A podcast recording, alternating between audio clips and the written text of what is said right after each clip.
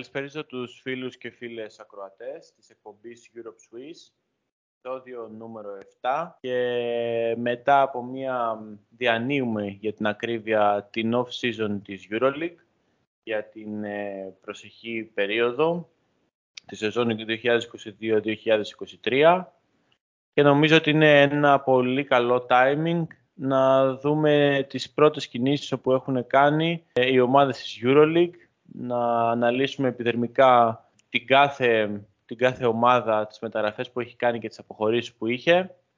Και νομίζω ότι σήμερα έχω έναν ε, ειδικό περί του θέματος, μιας και έχει ασχοληθεί αρκετά με την ευρωπαϊκή αγορά την ε, προηγούμενη σεζόν. Μιλάω για τον ε, Βαγγέλη Δρακούλη, μπορεί να το γνωρίζετε μέσω του Twitter. Πέρυσι αρθρογραφούσε για ένα χρόνο για το Total Basket και τώρα βρίσκεται στο δικό του, έχει δημιουργήσει το δικό του blogspot, όπου ονομάζεται vdrcorner.blogspot.com. Βαγγέλη, σε ευχαριστώ που παρευρίσκεσαι στο σημερινό podcast. Καλησπέρα Βασίλη, καλησπέρα φίλες και φίλοι, ακροατές και ακροάτριες. Είναι μεγάλη χαρά και τιμή για μένα που βρίσκομαι προσκεκλημένος σου Βασίλη σε ένα από τα podcast σου.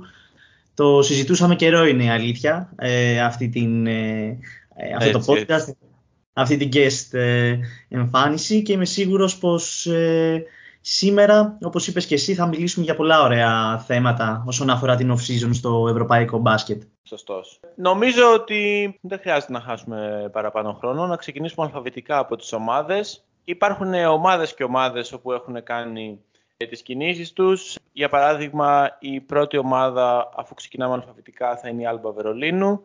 Ε, μια ομάδα η οποία δεν μπορούμε να πούμε ότι έχει κινηθεί και πάρα πολύ κατά τη διάρκεια, μέχρι στιγμής πάντα μιλώντας, του καλοκαιριού.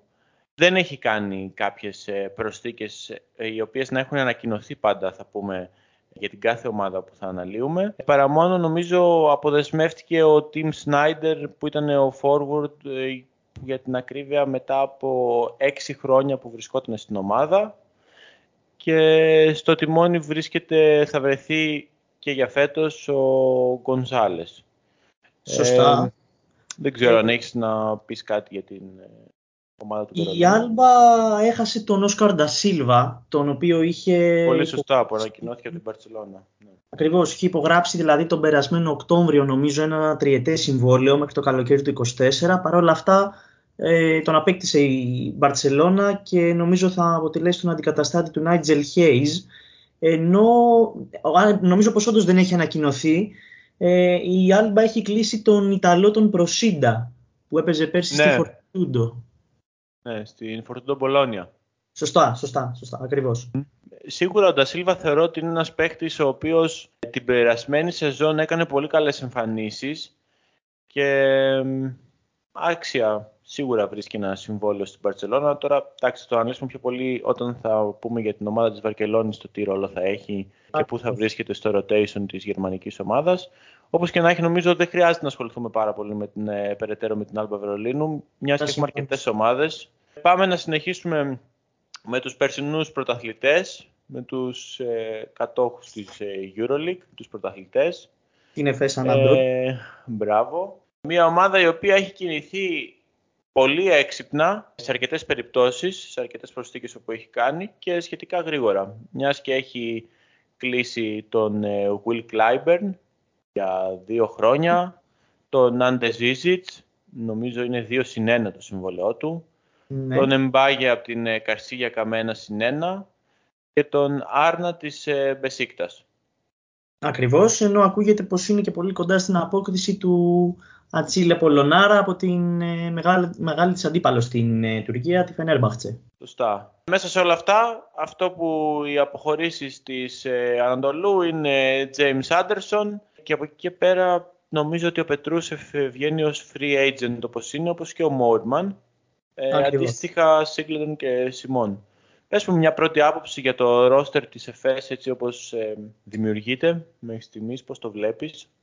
Αρχικά νομίζω ότι η μεταγραφή του Clyburn, άσχετα άμα έγινε πάρα πολύ νωρίς, δηλαδή ε, πριν ε, νομίζω καν αρχίσουν ε, τα play-off των εθνικών πρωταθλημάτων, δηλαδή νομίζω μετά το Final Four βγήκε στην, στην επιφάνεια πως έχει κλείσει, Ο Κλάιμπερν είναι η μεταγραφή που σε συνδυασμό με την ε, παραμονή του Λάρκιν, την ακρίβεια την ανανέωση του Λάρκιν και την ε, παραμονή του Μίσιτς για τουλάχιστον ακόμα ένα χρόνο στους Τούρκους, ε, είναι η μεταγραφή που τους εδραιώνει σαν ε, το αδιαμφισβήτητο φαβορή για την κατάκτηση της επόμενης EuroLeague. Δηλαδή αυτή η τριπλέτα στα χαρτιά είναι τρομακτική νομίζω.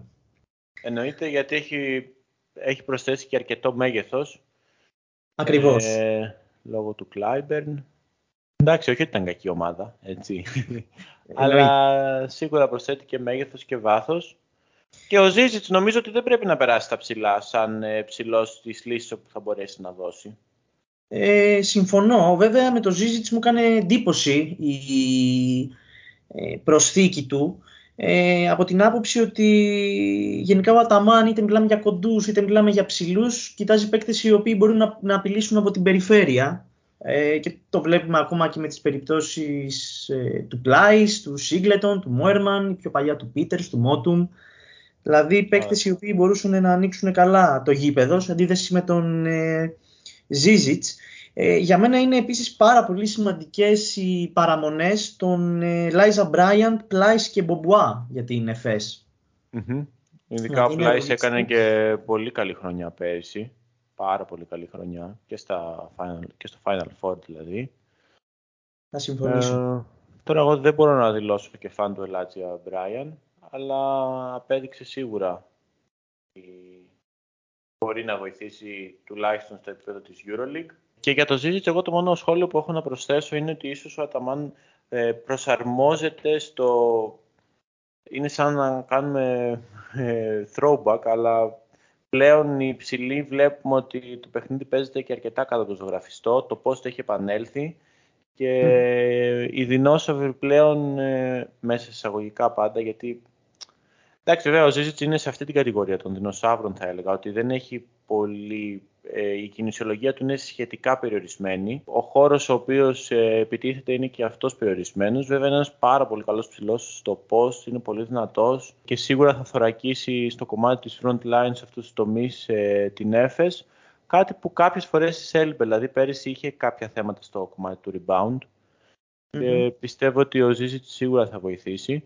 Και ο Εμπάγε θεωρώ ότι είναι ένας παίχτης ο οποίος θα αντικαταστήσει σε ένα βαθμό το κενό που αφήνει ο Μόερμαν, εκτιμώ. Ε, θα συμφωνήσω απόλυτα. Για την ακρίβεια πιστεύω ότι ο Εμπάγε θα αντικαταστήσει το Μόερμαν, δηλαδή θα έχει τον ρόλο ενός off-ball ε, τεσσαριού και αντιστοιχα ο Πολωνάρα, αν αποκτηθεί, αν ολοκληρωθεί η απόκτησή του, θα αποκτάται με τον γνώμονα του να αποτελέσει τον αντικαταστάτη του Σίγκλετον όσον αφορά την ε, σκληράδα στην ουσία ο Αταμάν θέλει να βάλει πιο νέα, πιο φρέσκα πόδια, νομίζω, αντί του Σίγκλετον. Ναι. Και μέσα, σε αυτό... ναι, και μέσα σε αυτό προσθέτει φυσικά και τον ε, Will Clyburn, που είναι ένας αμυντικός που πραγματικά μπορεί να μαρκάρει τέσσερις θέσεις με ευκολία, ας πούμε. Σωστά. Οπότε, πραγματικά στο, σε, σε, γενικό βαθμό, ας πούμε, θεωρώ ότι έχει κάνει upgrade σε ένα πολύ καλό roster, αλλά έχει προσθέσει και βάθος. Ακριβώς. Ε, δηλαδή, ναι, σε αντίθεση με πέρσι που δεν είχε προχωρήσει σε κάποια κίνηση πέρα από την αλλαγή του, την αντικατάσταση μάλλον του Σανλή από τον Πετρούσεφ, ε, φέτος φαίνεται μια πολύ πιο ανανεωμένη ΕΦΕΣ. Συμφωνώ. Θα δούμε τώρα πώς θα κλείσει και το ρόστερ της, άμα θα ολοκληρωθεί το deal του Πολωνάρα, ασώπιστε η συνέχεια και θα ξαναναφερθούμε στα ρόστερ των ομάδων αφού τελειώσει και επισήμωση off-season. Πάμε να συνεχίσουμε λίγο με την Αρμάνι Μιλάνο, η οποία έκανε μια καλή χρονιά πέρυσι. Στάθηκε άτυχη φυσικά από τους τραυματισμούς όπου εμφανίστηκαν και έχουμε δει ότι οι μεταγραφές που κάνει είναι και σε αυτή την, και σε αυτή την ομάδα είναι αρκετά καλές. Δηλαδή, έχει προσθέσει τον Brandon Davis, όπου μαζί με τον Kyle Hines συντελούν μια πολύ καλή front line.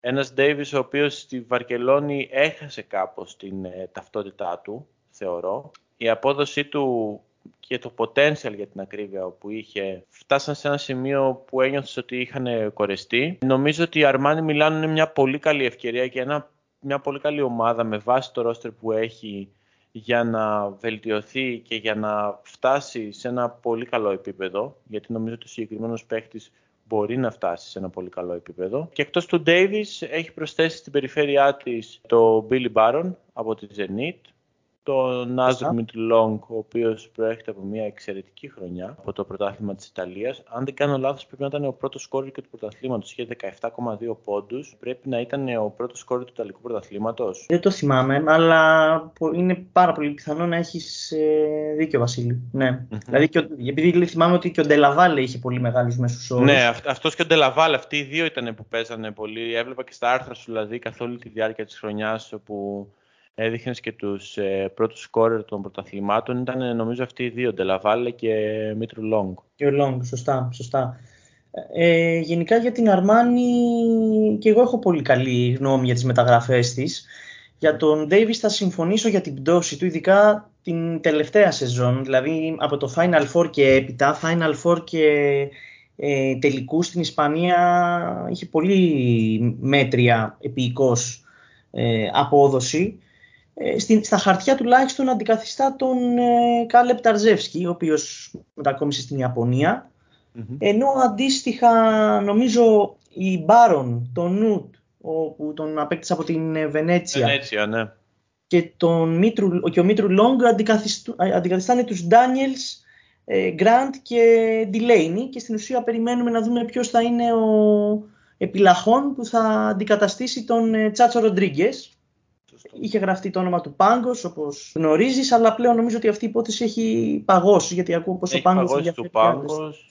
Και για τον Καλάθη ακούστηκε έντονα. Εντάξει, βέβαια ήταν και η Φενέρ, αλλά ήταν μεταξύ Φενέρ, Μιλάνο. Για το, του Πάγκος είχε, είχε εμφανιστεί σαν να ήταν ένα ολοκληρωμένο deal, η αλήθεια ναι. είναι. Έχει μπει μάλλον φρένο, δεν ξέρω. Σίγουρα θα χτυπήσει ένα πρωτοκλασσάτο guard, playmaker για την ακρίβεια. Τώρα ποιος θα είναι αυτός δεν ξέρω, αλλά σίγουρα τα φτερά της και η προσθήκη του Billy Baron είναι στην ουσία, θεωρώ ότι ο Baron είναι αυτό το οποίο ήθελε να βγει ο Troy Daniels με, το, με την παρένθεση ότι ο Troy Daniels υποθετικά είχε μεγαλύτερο potential, θα μπορούσε να εξελιχθεί σε πολύ υποθετικό πλαίσιο, σε κάποιον ο οποίος θα ήταν superstar στη θέση του γιατί είναι ένας παίκτης εγώ που τον εκτιμούσα αρκετά από τη θητεία του στο NBA και πίστευα ότι η Ευρώπη θα του τέριαζε και θα μπορούσε να εδραιωθεί και να κερδίσει το επίπεδο, κάτι το οποίο φυσικά δεν έκανε. Αλλά ο Billy Baron εν ολίγης είναι μια σίγουρη λύση η οποία θα δώσει πράγματα τα οποία ξέρει τι να περιμένει για την ακρίβεια η Αρμάνη από αυτόν τον παίκτη. Και σε συνδυασμό ε. με τον ε, Μίτρου Λόγκ και με ένα πολύ καλό guard θεωρώ ότι θα είναι αναβάθμιση σε σύγκριση με την περσινή διάδα Delaney Τσάτσο και του Τρόι Ντάνιελς που ήταν σε ένα μεγάλο βαθμό τραυματίας και μετά επέστρεψε. Πάντως ο Ντάνιελς συμφωνώ πως ε, είχε ένα background στο NBA που ε, πολύ περιμέναμε να προσφέρει παραπάνω πράγματα στην ε, Αρμάνη. Θεωρώ πως ε, δεν, έκανε, δεν είχε κακή παρουσία όσο ήταν υγιής. Παρ' όλα αυτά, όπως είπες και εσύ, αντιμετώπισε αρκετούς τραυματισμούς στην ε, ρούκη του χρονιάς στην Ευρώπη. Αλλά εγώ γενικά δεν τον θεωρώ καμένο χαρτί για ομάδες Ευρωλίγκας. Δηλαδή, θα, πιστεύω θα του έδινα μια ακόμα ευκαιρία.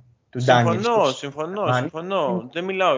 Ναι, σίγουρα δεν είναι καμένο χαρτί. Απλά είναι ίσως αυτό που περίμενες κάτι παραπάνω από αυτό που έδινε. Ακόμα και στα καλά του μάτς, όταν τον έβλεπες, έλεγες ότι αυτός ο παίχτης πραγματικά θα μπορούσε να, να εκτοξευθεί. Κάτι το οποίο δεν το ήταν να το κάνει πέρυσι με την Αρμάνη. Ακριβώς, ακριβώς. Επίσης ε, να πω πως πιστεύω πως άμα ο Πάγκος δεν καταλήξει στην ε, Αρμάνη ε, ίσως ε, περιμένει να δει τι θα κάνει ο Πιέρια Χένρι, ο Μεσίνα και μετά στραφεί σε αυτόν που είναι ακόμα ελεύθερος δηλαδή ξέρουμε σίγουρα ότι θα φύγει από την Φενέρ ή αντίστοιχα ο Βιλντός άμα είναι υγιής γενικά Βιλντός, δεν υπάρχει νομίζω θα κολούσε πολύ όμορφο σε αυτό το ρόστερ ναι, ναι, θα συμφωνήσω. Θα συμφωνήσω. Αλλά και ο Χένρι θα έδινε. Ναι. Απλά σκέφτομαι πως και ο Χένρι θα έδινε μέγεθος και γενικά αμυντικό φίλτρο και all around παιχνίδι που ο Μπάρον και ο Μίτρου Λόγκ τουλάχιστον Ελί, ναι, έχουν μια έλλειψη. Έχουν μια ναι, έλλειψη ναι, δηλαδή δεν μπορούν να το προσφέρουν σταθερά. Σωστά. Σωστά. Μέσα σε αυτό πρέπει να συνυπολογίσουμε και το γεγονός ότι έχει ανανεώσει δύο χρόνια ο Devon Hall και είναι ένας παίκτης τον οποίο περιμένω να δω φέτος με μεγάλη υπομονησία καθότι θεωρώ ότι θα ανέβει ακόμα παραπάνω σε σύγκριση με την ε, περσινή του χρονιά που ήταν αντικειμενικά πολύ καλή η ρούκη χρονιά. Ακριβώς, ακριβώς. Θα συμφωνήσω.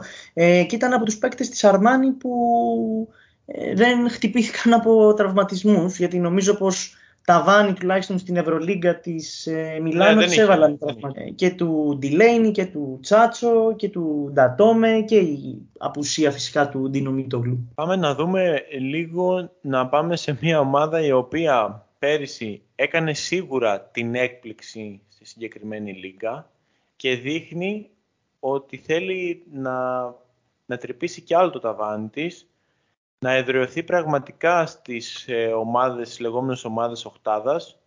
Αυτή δεν θα ήταν άλλη από την ομάδα της Μονακό, με μια εκπληκτική χρονιά πέρυσι. Έπαιξε πολύ όμορφο μπάσκετ. Στα play-offs είδαμε την καλύτερη σειρά Ολυμπιακού Μονακό. Αυτή τη στιγμή αυτούς τους παίχτες που έχει ανακοινώσει, τουλάχιστον μπορώ να πω ότι τρομάζουν. Αυτή η, η απίστευτη τριάδα, και δεν είναι μόνο τριάδα, έχουν να προσθεθούν και άλλοι παίχτες, Μιλάω φυσικά για τον Έλιο Κόμπο, ο οποίος ήταν μέχρι να τραυματιστεί και στο πρώτο μισό της EuroLeague ένα πυροβόλο ολικής στη Βιλερμπάν, σαν σκόρερ. Μιλάμε για τον Έλι Οκόμπο, για τον Τζόρνταν Λόιντ και για τον Τζον Μπράουν όπου ήταν ο superstar, νομίζω είχε τους περισσότερους fans πέρσι στη EuroLeague. Κέρδισε δηλαδή τους θεατές και τους φίλαθλους χωρίς καμία απολύτως ε, αμφισβήτηση. Νομίζω μέχρι τον ε, Φλεβάρι που αποκλείστηκαν οι ρώσικες ομάδες από την συνέχεια της διοργάνωσης, αν ρωτούσες 10 άτομα για τον Rookie of the Year της EuroLeague, τα 7 θα σου έλεγαν τον Τζον ε, Brown. Έτσι. Ναι. Είναι πραγματικά ε, δεν περίμενα να έχει αυτό το impact σε ομάδα μάλιστα που διεκδικεί και την οκτάδα στη EuroLeague. Αλλά πραγματικά ήταν εντυπωσιακός και εμένα με, με άφησε έκπληκτο με το αγωνιστικό του πακέτο. Η αλήθεια ήταν ότι τον είχα δει και ήξερα ότι ήταν ένα αμυντικό ζιζάνιο, αλλά πραγματικά σε συνδυασμό με το πάθος του, την άμυνα και την γενική ενέργεια που έβγαζε στο γήπεδο, έλεγες ότι αυτός ο παίχτης είναι ο απόλυτος παίχτη προπονητή, παίχτης προπονητή που λέμε και δεν, δεν ξέρεις σε ποια ομάδα μπορεί να τον βάλεις και να μην κολλήσει. Θεωρώ ότι ήταν ένα ορισμός του πολυεργαλείου ο συγκεκριμένος παίχτης. Ανυπομονώ να το δω σε αυτό το σύνολο της Μονακό, το οποίο σαν ε, rotation συνολικό μπορούμε να, για να πούμε λίγο να δείξουμε, να δώσουμε λίγο μια εικόνα στους ακροατές θα ξεκινάει με μία πεντάδα η οποία ακόμα έχει να κάνει αρκετές προσθήκες η Μονακό και θα κάνει προσθήκες αλλά μιλάμε ότι θα έχει δυνητικά μία πεντάδα που θα είναι Mike James, Έλιο Κόμπο στο 3 θα κάνει προσθήκη και θα καλύψει το κενό που αφήνει ο Bacon που από ό,τι φαίνεται δεν τον αφήνει free agent και δεν θα τον διεκδικήσει καθόλου. Στο 4 θα έχει John Brown και στο 5 θα έχει τον Donda Hall, ο οποίος είναι ένας παίχτης που είναι πάρα πολύ αποδοτικός και ήταν ο δεύτερος καλύτερος παίχτης στη EuroLeague στο συν πλήν στα playoffs. Και φυσικά έναν προπονητή ο οποίος ε, παρότι άλλαξε μεσούς της χρονιάς πέρυσι και του δώσαν ένα ρόστερ το οποίο δεν ήταν δικό του, απέδειξε ότι μπορεί να παίξει πολύ όμορφο μπάσκετ και αυτός δεν είναι άλλος από τον Σάσο Μπράντοβιτς. Ακριβώς. Νομίζω ότι η πορεία πρωταθλητισμού της Μονακός στον δεύτερο γύρω, ε, πέρα από το γεγονός, από τον αποκλεισμό των ρωσικών ομάδων που την έφερε σε πλεονεκτική θέση, αναλογικά με αυτή που ήταν ε, πριν ξεκινήσει ο πόλεμος στην Ουκρανία, ε, φέρει φαρδιά πλατιά την υπογραφή του Σάσα Ομπράντοβιτς. Και να πούμε μέσα σε όλα πως ε, η Μονακό τουλάχιστον έχει γραφτεί πως είναι σχεδόν σίγουρο πως θα ανανεώσει και τον Αλφα τον ε, πρώην παίκτη του Λαβρίου, καθώς και τον ε, Ντονάτας Μουτεγιούνας. Και για λίγες μέρες του Παναθηναϊκού. Ε, τι λες; Και για λίγες μέρες παίχτη του Παναθηναϊκού Αλφα Διαλό. Ακριβώς, ακριβώς, πέρσι. Σωστά. Ναι, Σωστά. για το Μοντεγιούνα, από ό,τι έχω δει, δεν ξέρω αν είναι τόσο σίγουρος ότι είναι του Διαλό. Διαλό θεωρείται ότι είναι δεδομένο για το Μοντεγιούνα, ακόμα δεν το ξέρω. Δεν, δεν το έχω δει εγώ τουλάχιστον, αλλά προφανώς. Ε, ναι, μου φαίνεται κάπου το είχε, το είχε πάρει το μάτι μου τις ε, προηγούμενες ημέρες. Πάντως έχεις απόλυτο δίκιο σε αυτό που λες ότι θα ενισχυθεί και άλλο η Μονακό γιατί έχει χάσει πολλούς ε, ρολίστες όπως είναι ο Λί που πήγε στον Παναθηναϊκό, ο Άντζους ο Άντζους είναι μια πολύ ωραία περίπτωση που θα την, ε, θα τη συζητήσουμε ε, και πιο μετά. Δεν έπιασε τη Μονακό, αλλά είναι ένας ε, scoring guard για εμένα ικανότατος. Έχει πολύ ταλέντο. Και να σου πω την αλήθεια δεν κατάλαβα και για ποιο λόγο έπαιζε τόσο λίγα λεπτά πέρυσι, ενώ σε αγώνες όπου μπήκε απέδειξε και...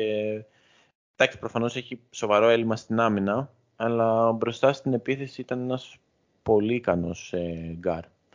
Τέλος mm-hmm. πάντων, όπως και να έχει, από την, ε, όπως έλεγες πολύ σωστά, από τη Μονακό έχει φύγει ο Άντζουσιτς που έχει πάει στην Παρτιζάν, ο Λι που πήγε στον Παναθηναϊκό και αυτός ένας εξαιρετικός ε, on-ball defender, ένας από τους καλύτερους για εμένα στη EuroLeague on-ball defender.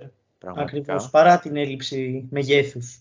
Ναι, έχει, εντάξει, ναι, okay, έχει έλλειψη μεγέθους. Στην επίθεση δεν είναι τόσο ταλαντούχος όσο είναι άλλα guard, αλλά η άμυνά του και η ενέργεια που βγάζει είναι πραγματικά εντυπωσιακά. Ο Ατάρα επίσης έχει, έχει μάλλον λένε ότι θα φύγει, όπως και ο βεστερμαν Ε, μετά και ο, ο πολύ καλός Will Thomas, ο πραγματικά πολύ καλός Will Thomas, συνεχίζει στην Ουνικά Χαμάλαγα.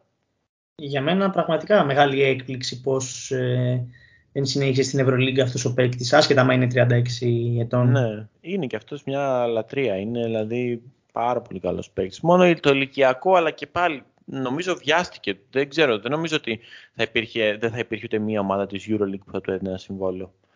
Αλλά... Απλά, ναι, για τον Τόμας σκέφτομαι πως ε, μήπως κουράστηκε και εκείνος, δηλαδή δεν είναι ήθελε πολύ να...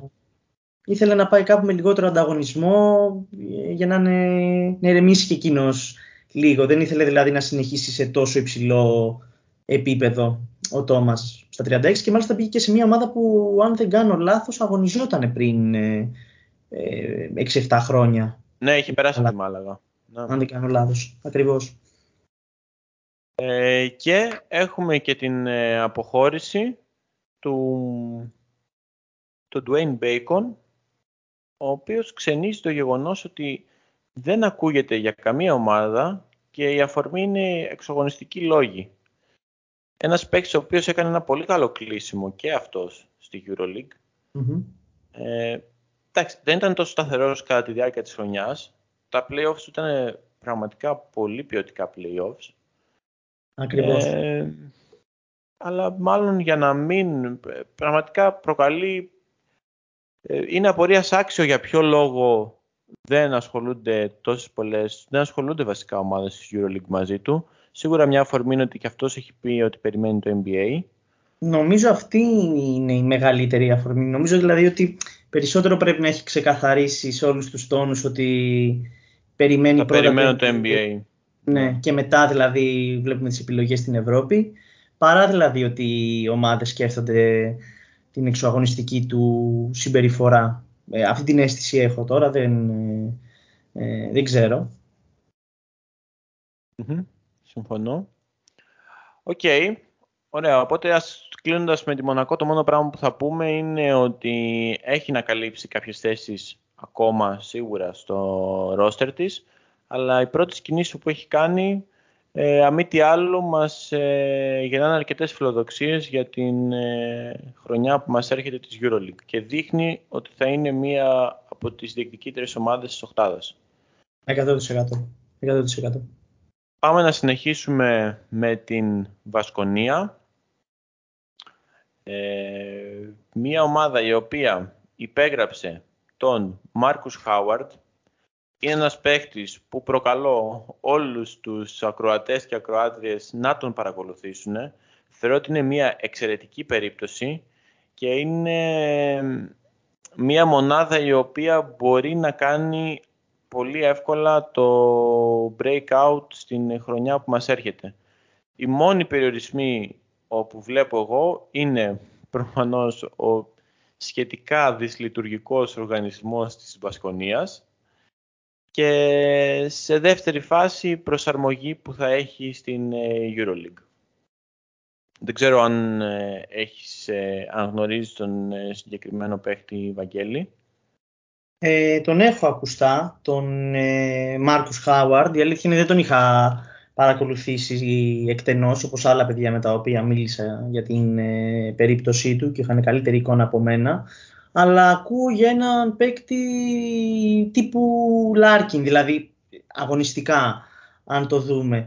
Πιστεύω πως ε, η Μπασκόνια είναι ένα περιβάλλον που θα του δώσει ελευτε, ελευθερίες, επομένως ε, θα έχει το χώρο τουλάχιστον σε επίπεδο Ευρωλίγκας να δείξει το ταλέντο του και την αξία του. Ε, πιο πολύ καλή εντύπωση, να το πω, μου έκανε η προσθήκη του Dalton Holmes αντί του, Holmes, ναι. του Peters. Προφανώς και μένει να δούμε τι θα αποκτήσει η Μπασκόνια στη θέση του Φοντέκιο που πήγε στην, ε, στο Utah Jazz με εγγυημένο συμβόλαιο για δύο χρόνια. Απίστευτο. Και πολύ καλό συμβόλαιο κιόλας έτσι. Για τα δεδομένα ναι, ναι, του Φοντέκιο δηλαδή είναι εξαιρετικό συμβόλαιο. 6 εκατομμύρια. Πάντως ε, το αξιοσημείωτο με την Μπασκόνια είναι ότι μέχρι πριν ε, κλείσει τον Χάουαρντ είχε μείνει μόνο με ένα γκάρντ στο, στο ναι. Μόνο με τον Κουρούξ. Με τον, ναι, με τον Άρτουρ Κουρούξ. Και Γιατί... τον ε, Μαρίνκοβιτς, ο οποίος είναι δυάρο-τριάρο, δεν, δεν λογίζεται σαν γκάρντ. Νομίζω ε, χωρίς ο Μαρίνκοβιτς, γι' αυτό δεν τον ανέφερα κιόλας. Ναι. Γιατί Γκρέιντζερ έχει πάει στη Βενέτσια, είναι στο, ναι. στο Eurocup. Ο Πόλουιν πήγε στη Μακάμπι. Ε, άλλαξε και προπονητή να πούμε εδώ πέρα, ότι πήγε στον Μπεναρόγια. Ακριβώς. Ε, Μήπως δούμε τον Μπενίτε στο 2, που τον είχε στην Μπούργος. Μπορεί. Δεν νομίζω όμως ότι θα πάει σε καλύτερες λύσεις, γιατί αυτή τη στιγμή έχει αρκετή έλλειψη στο κομμάτι των γκαρντ. Δηλαδή έχει μόνο τον Κούρουξ, τον Χάουαρντ και ο οποίος ήθελα να πω ότι το ερωτηματικό με τον Howard είναι το μέγεθός του, γιατί είναι ένας αρκετά κοντός playmaker. Ε, και από εκεί που ήταν με τον ε, Baldwin, ε, εντάξει, σίγουρα θα κινηθεί. Δεν ξέρω τώρα, ε, δεν ξέρω για ποιους παίχτες, δεν έχω ακούσει κάτι για playmaker για την Βασκονία και για shooting guard. Ε, νομίζω σήμερα ότι υπάρχει δημοσίευμα που μιλάει για τον Παπαπέτρου σε Βασκονία. Ε, το είχα δει τις προηγούμενες μέρες αυτό, αλλά μαζί με αυτό το δημοσίευμα έλεγε ότι ναι μεν ρώτησε η Μπασκόνια, αλλά ε, δεν τον πρόλαβε. Δηλαδή ότι προφανώς επειδή ναι. στην Παρτιζάν για τον Μπέικον, ναι, είχα, είχα διαβάσει. Πάντως επειδή είπες για γκαρντ, για την Μπασκόνια, να πούμε αυτό και να ε, προχωρήσουμε από τους Βάσκους, είχα ακούσει προ, προ μίας ή δύο εβδομάδων για έναν παίκτη ο οποίος ήταν ο πρώτος σκόρερ φέτος στην Β' Γαλλίας, τον Μπέσον, έναν ε, point guard, ο οποίος ε, αγωνίζεται τώρα στο Summer League στην Αμερική. Δεν ξέρω αν θα προχωρήσει πάντως η περίπτωσή του. Οκ, okay, εντάξει. Θα δούμε. Τώρα η αλήθεια είναι ότι διανύουμε αρκετά κρίσιμες εβδομάδες για τα ρόστερ της EuroLeague. Γιατί συνήθως και οι περισσότερες ομάδες στο ρόστερ τους μέχρι τέλος ε, Ιούλη, περισσότερες, ε, τις βασικές τους κινήσεις έχουν κλείσει και ή θα περιμένουν το NBA ας πούμε προς τον Αύγουστο αλλά κατά κύριο λόγο οι περισσότερες ομάδες έχουν κλείσει τα ρόστερ τους. Συμφωνώ. Έχεις ε, απόλυτο δίκιο. Απλά ξέρεις, είναι και κάποιες οι οποίες περιμένουν να πάρουν ε, ό,τι περισσέψει. Ναι. Ε, έχοντας... Ή να πάνε για κάτι καλύτερο από αυτό που έχει περισσέψει στη EuroLeague για να ρισκάρουν. Ακριβώς, ακριβώς, ακριβώς. Okay. Δηλαδή η Μπασκόνια φέτος ή ας πούμε ο Ερυθρός, θα πούμε και σε λίγο, η Μπάγερ είναι κλασικά παραδείγματα. Πάμε λίγο να συνεχίσουμε με την Ερυθρό Αστέρα, μια ομάδα που έχει κάνει πραγματικά εκπληκτική off-season. Για εμένα έχει προσθέσει πολύ καλές μονάδες. Ξεκινάμε πρώτα ε, από την ε, γραμμή των κοντών με τον Τζον ε, Χόλαντ της ε, Bursaspor που οι περισσότεροι θα τον ε, θυμούνται για εκείνη την εκπληκτική συνέντευξη τύπου στο, στο ναι. ημίχρονο που έκανε ε, πέρυσι. Ε, ένας πραγματικά πολύ καλός παίχτης και νομίζω ότι του αξίζει πέρα ως πέρα να βρεθεί σε ένα roster EuroLeague και πόσο δε μάλλον ε, σε ένα roster σαν αυτό του Ερυθρού Αστέρα που θα του δώσει χώρους ε, και ευκαιρίες. Ε, υπέγραψε φυσικά με τριετές συμβόλαιο τον ε, Νεμάνια Νέντοβιτς τον καλύτερο παίχτη του Παναθηναϊκού μαζί με τον ε, Παπαγιάννη. Εντάξει, νομίζω οι περισσότεροι γνωρίζουν, οι περισσότεροι ακροατές γνωρίζουν τι εστί Νέντοβιτς. Ένας προφανώς πολύ ταλαντούχος γκαρντ, ε, shooting guard. Ε, πρόσθεσε τον ε, Χασάν Μάρτιν, τον ε, πρώην παίκτη του Ολυμπιακού. Μια εξίσου πολύ καλή κίνηση. Ε, και από εκεί και πέρα ε, πήρε τον ε, πρώην προπονητή της Τσιμπόνα, τον Βλάντα Γιοβάνοβιτς, και νομίζω έχει πάρει και έναν, ε, ένα τριάρι Σέρβο εν ονόματι Ντάλι Μπορίλιτς από την ε, με τετραετές συμβόλαιο. Σωστά, σωστά. Ο Ήλιτς ήταν από τους καλύτερους παίκτες πέρσι της ε, Γκόκια, της mm-hmm. ομάδας από την ε, Βοσνία. Ήταν και στον όμιλο του ΠΑΟΚ μάλιστα στο, στο Το συγκεκριμένο παίκτη δεν τον έχω παρακολουθήσει πάρα πολύ. Εγώ ε, έχω μια αλφα εικόνα του, αλλά ξέρεις... Έβλεπες παραπάνω Champions League και Eurocup. ναι, ναι, είναι αλήθεια πως ε, παρακολουθώ αρκετά. Απλά ο Ήλιτς, εντάξει, τώρα σε επίπεδο Ευρωλίγκας υποθέτω θα έχει το impact όπως και ο Κούριτζα, αν θυμούνται φίλες και φίλοι ακροατές, που ήταν πριν δύο-τρεις σεζόν στον, ε, στον Ερυθρό. Τώρα ο Χόλαντ ε, για μένα είναι από τους καλύτερους 3D πλάγιους εκτός Ευρωλίγκα στην τελευταία διετία. Και παρά το γεγονός ότι είναι 33 χρονών, 34, πιστεύω ότι όντως αξίζει 100% μια θέση στην ε, διοργάνωση. Δεν το συζητάμε. Και έρχεται, έρχεται με τρομερά ποσοστά, έτσι. Τριπώντου ε, με την ε, περσινή του χρονιά. Κάνει μια εκπληκτική, πραγματικά εκπληκτική χρονιά πέρυσι. Ακριβώς, ακριβώς και τον θεωρούσα το συγκεκριμένο πολύ μεγάλη ευκαιρία πέρσι για τον Παναθηναϊκό και λόγω Δημήτρη Πρίφτη ε, για backup του Παπαπέτρου. Δηλαδή θεωρώ πως θα έδινε τρομερή όθηση στην second unity του, των Πρασίνων η παρουσία του. Και που να πούμε ότι ε, οι παίχτες όπου φύγανε από τον Ερυθρό Αστέρα είναι ο Nate Walters που έκανε το αντίστροφο δρομολόγιο από αυτό που έκανε ο Νεμάνια Νέντοβιτς ο Austin Hollins, ο οποίος πήγε στη Maccabi Tel Aviv. Ο Mike Zirbes είναι αυτή τη στιγμή free agent. Ο Davidovac, που δεν το περίμενα να σου πω την αλήθεια, πήγε στην Τζεσεκά Μόσχας. Ήταν κάτι που δεν περίμενα σε καμία περίπτωση. Ο πρώην προπονητής και νυν πλέον του Παναθηναϊκού Ντέγιαν Ράντονιτς. Γνωρίζουμε ότι έφυγε. Ο Ιβάνοβιτς, το playmaker που ήταν για δύο σεζόν της, ε, του Ερυθρού Αστέρα, είναι αυτή τη στιγμή free agent. Και φυσικά κλείνουμε με, τον, με ένα από τα καλύτερα τριάρια στην EuroLeague, τον Νίκολα Κάλινιτς, ο οποίος υπέγραψε για δύο χρόνια στην Μπαρτσελώνα. Σε γενικές, σε γενικές γραμμές αυτό που έχω να πω εγώ είναι ότι το project του Ερυθρού Αστέρα δείχνει ότι την προσεχή σεζόν θέλει να προσπαθήσει να μπει οχτάδα. Οι, οι μεταγραφές που έχει κάνει είναι ένας συνδυασμός φτασμένων παιχτών με παίχτες οι οποίοι θέλουν να αποδείξουν, όπως π.χ. κατά την άποψή μου είναι ο Χασάν Μάρτιν, θέλει να αποδείξει στην EuroLeague. Ήταν ένας παίχτης ο οποίος ήταν αρκετά καλός, έχει ποιότητα, είχε κάποια προβλήματα στον Ολυμπιακό τραυματισμού και τώρα δεν νομίζω ότι μπορώ να πω εξογωνιστική, εξογωνιστική συμπεριφορά γιατί ήταν επαγγελ... Απλά το μόνο, ναι, το μόνο, ας πούμε, η μόνη περίπτωση η οποία είναι μελανό σημείο στο κομμάτι του χαρακτήρα του, δεν ξέρω αν είναι χαρακτήρα του επαγγελματικού του προφίλ, είναι αυτό που έκανε το περασμένο καλοκαίρι με, την, επέμβαση, με την εγχείρηση, με την επέμβαση που έκανε στην Αμερική και δεν το συνεννοήθηκε από ό,τι κατάλαβα με τους ανθρώπους του Ολυμπιακού.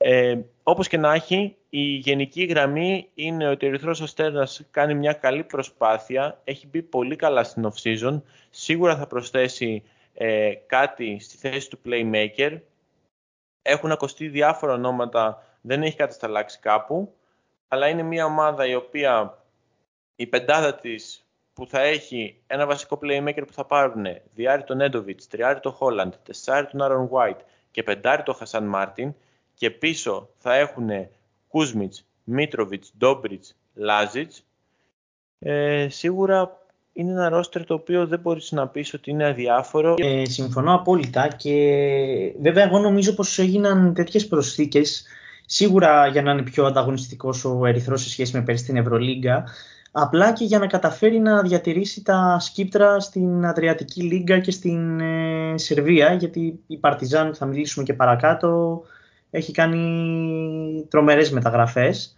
Βέβαια ναι. στον Ερυθρό αυτό που με προβληματίζει είναι ότι οι βασι... τέσσερις από τους βασικούς του παίκτες, οι οποίοι είναι ο Νέντοβιτς, ο Χασάν Ε, ο Άρον White και αν αποκτούσε που είχε ακουστεί ο Napier ε, που, ήταν, που ξεκίνησε πέρσι τη σεζόν στη Zenit είναι παίκτες οι οποίοι είναι αφενός της άμυνας, σωστά, προβληματισμός αφετέρου των τραυματισμών. Δηλαδή μιλάμε για τέσσερις παίκτες οι οποίοι ε, ναι. τίνουν προς τον, προς τον όρο του injury prone. Και συμφωνώ.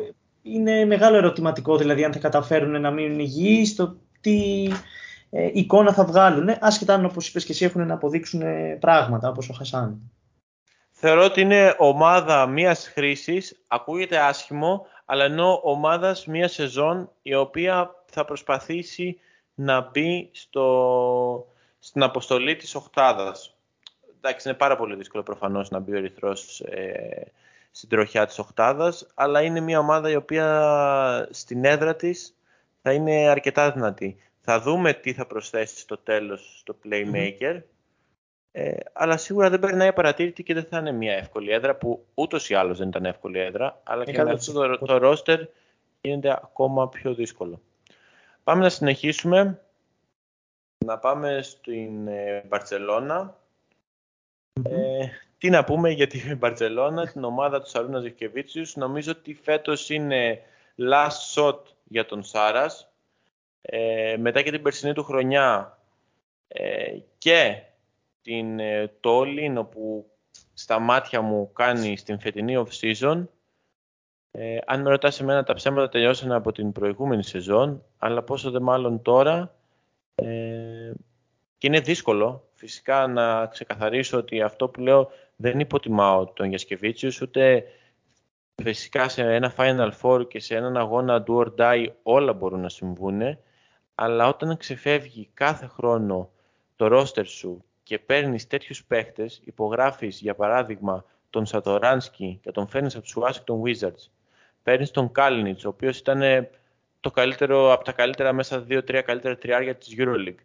Παίρνεις τον Βέσλι από τη Φενέρ ε, και τον Τασίλβα που είναι από τα πολύ, από τους πολύ, καλούς, από τα πολύ καλά prospects, επιβεβαιωμένα κιόλας. Ε, όταν μπορείς να κάνεις όλες αυτές τις κινήσεις, σίγουρα ο πύχης έχει ανέβει πάρα πολύ ψηλά και η επιτυχία από την αποτυχία είναι ένα, ένας αγώνας δρόμος που λένε. Πολύ σωστά. Ε, η Μπαρτσελώνα για μένα έχει αναβαθμιστεί 100% δηλαδή σε σχέση με πέρσι και εκείνη προχώρησε σε αρκετές διορθωτικές κινήσεις στο ρόστερ της. Νομίζω πως το δίδυμο Σατοράνσκι Βέσελη αποτελεί αναβάθμιση από το αντίστοιχο των Καλάθι Ντέιβις που και τους δύο τους εκτιμάω πάρα πολύ Εννοείται, εντάξει, ναι, εννοείται. Τώρα οι συγκρίσεις είναι πολύ υψηλές τώρα. Ναι, φυσικά. Δηλαδή μιλάμε τώρα ότι... το 9 γίνεται 9,5, εντάξει. Ναι, ναι, ναι, ακριβώς. Το έθεσες, το έθεσες τέλεια. Και αντικατέστησε και δύο forward ρολίστες, τον Σμίτζ και τον ε, Hayes, με τον Ντασίλβα και τον Γκάλινιτς. Δηλαδή και πάλι μιλάμε για μεγάλη αναβάθμιση και μένει να δούμε τι θα κάνει τώρα με τον Exam που έχασε ναι, είναι μια περίπτωση την οποία θεωρώ ένα, ένας πάρα πολύ καλός παίκτης, ο συγκεκριμένος.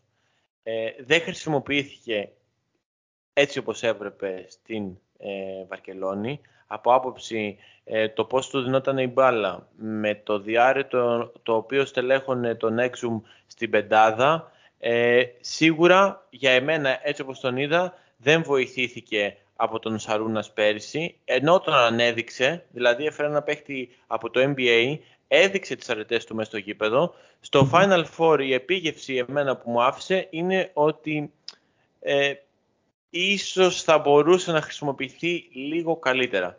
Βέβαια προκύψαν και κάποιοι τραυματισμοί, αλλά όπως και να έχει, από τη στιγμή που είναι παρελθόν από την Βαρσελώνα, νομίζω ότι θα το αναλύσουμε στο ρόστερ της Παρτιζάν και για το αν θα αντικατασταθεί ο, ο Exum είναι σχετικό καθότι αυτή τη στιγμή ο Λαπροβίτολα έχει ανανεώσει. Υπάρχει ο Κάιλ Κούριτς, υπάρχει ο Γιοκουμπάιτης που προφανώς όσο περνάνε τα χρόνια τόσο πιο πολύ γιατί είναι μια επένδυση για την Μπαρτσελώνα και ένας πολύ καλός ε, τόσο θα αυξάνουν τα λεπτά του.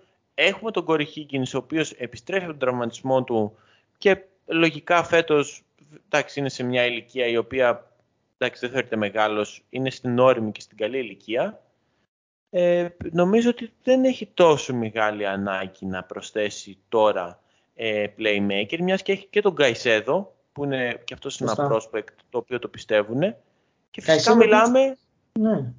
ε, μιλάμε στη, στην παρούσα φάση που ο Καλάθης ακόμα λέμε, λέμε για τις ομάδες του, αλλά ξέρω εγώ, μέχρι να βρεις μια ανακοίνωση δεν ξέρω κατά πόσο είναι δεδομένο. Ε, νομίζω με την παρουσία του Τόμας Αντοράνσκι... Ναι, ναι, εννοείται, συμφωνώ μαζί σου. Ναι, ναι. ναι. Αλλά... να το δούμε. Ε, βέβαια, ε, νομίζω ότι πολύ σημαντικό και πραγματική εσωτερική μεταγραφή για την Παρτσελώνα είναι ότι ο Higgins, ε, από ό,τι φαίνεται, ξεκινάει τη χρονιά υγιής, mm-hmm. πλήρως υγιής. Γιατί πέρσι έχασε ένα τρίμηνο, ένα τετράμινο στα pitch και εντάξει, μην ξεχνάμε πως μιλάμε για έναν παίκτη που την τελευταία οχταετία στην Ευρωλίγκα είναι από τα καλύτερα διάρκεια, έτσι, μέσα στα 3-4 καλύτερα διάρκεια της διοργάνωσης κατ' εμέ. Οπότε πιστεύω το impact του θα είναι αρκετά μεγάλο, ε, είτε αρνητικό είτε ε, θετικό στην ε, μπάρτσα της νέας σεζόν, για την οποία συμφωνώ απόλυτα πως έχουν τελειώσει οι, οι δικαιολογίες και πως ε, είναι η τελευταία ευκαιρία τους Σαλώνας Γιασκεβίτσιους προκειμένου να, ε, να δείξει ότι μπορεί να ανταπεξέλθει σε τόσο μα τόσο υψηλό επίπεδο και όσον αφορά τις απαιτήσεις και όσον αφορά τους στόχους και όσον αφορά την, ε, την πίεση. Μάλιστα. Ωραία. Ε, Ενδεικτικά να πούμε ας πούμε μια πρώτη δυνητική πεντάδα της Μπαρτσελώνα θα ειναι ο Τόμας Σαρτοράνσκι στο, στον Άσο, στο 2 ο Κόρι Χίγκιν, στο 3 ο Νίκολα Κάλνιτς, στο 4 ο Νίκολα Μύρωτιτς, στο 5 ο Γιάν Βέσελη και μετά από πίσω έρχεται Λαπροβίτολα, Κούριτς, Σαμπρίνες, Ντασίλβα, Σανλή. Τα, τα λέω και πραγματικά γελάω, Γιοκουμπάιτης, στα πιο πίσω. Στα ακόμα πιο πίσω Καϊσέδο, Σέρχη Μαρτίνες. Ναι. Μάλιστα. Έδιωξε και τον Οριολά, νομίζω. Ναι, έφυγε και ο Οριόλα. Ακριβώς. Και έχει τον Νάτζι, νομίζω, σαν τρίτο πεντάρι. Ναι. Ο οποίος έκανε τις εμφανίσεις του και πέρυσι και έδειξε ότι είναι τέρας της φύσης. Από άποψη ναι. μεγέθου, ας πούμε, είναι φοβερός. Μπορεί να τον δούμε και φέτος. Λογικά θα του δοθούν κάποια παραπάνω λεπτά. Ειδικά στην ΑΣΕΜΠΕ, νομίζω. Ναι, σίγουρα και είναι και πολύ ωραίο πρωτάθλημα για να αναπτύξει τα ταλέντα του.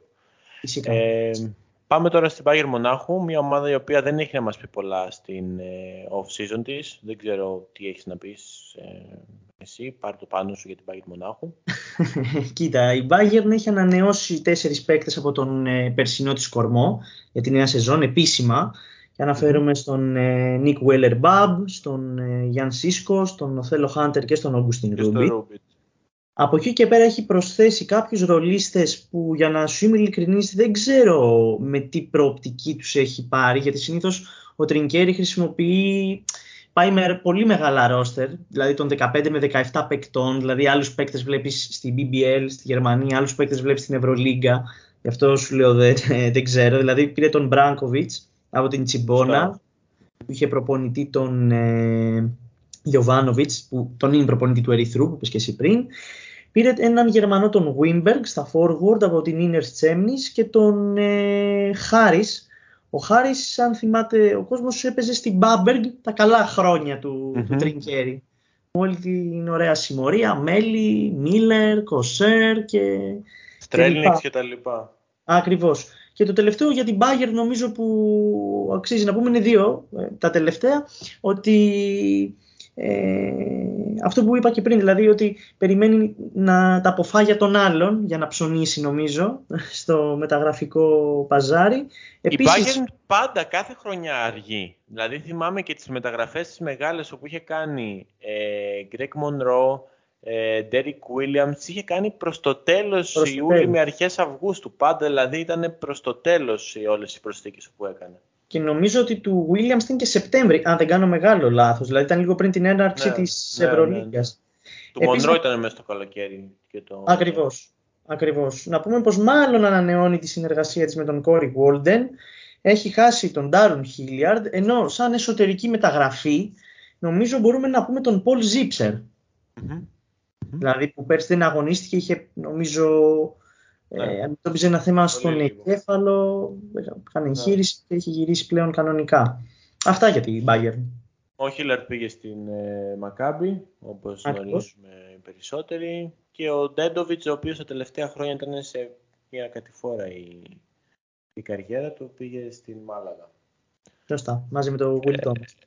Ναι, τώρα ο Ντεσόν Τόμας είναι ως free agent, αλλά δεν ξέρω αν θα ανανεώσει. Ε, δεν, ακόμα δεν έχει ανακοινωθεί κάτι, μένει να το δούμε. Και ο Ραντόσεβιτς που έφυγε.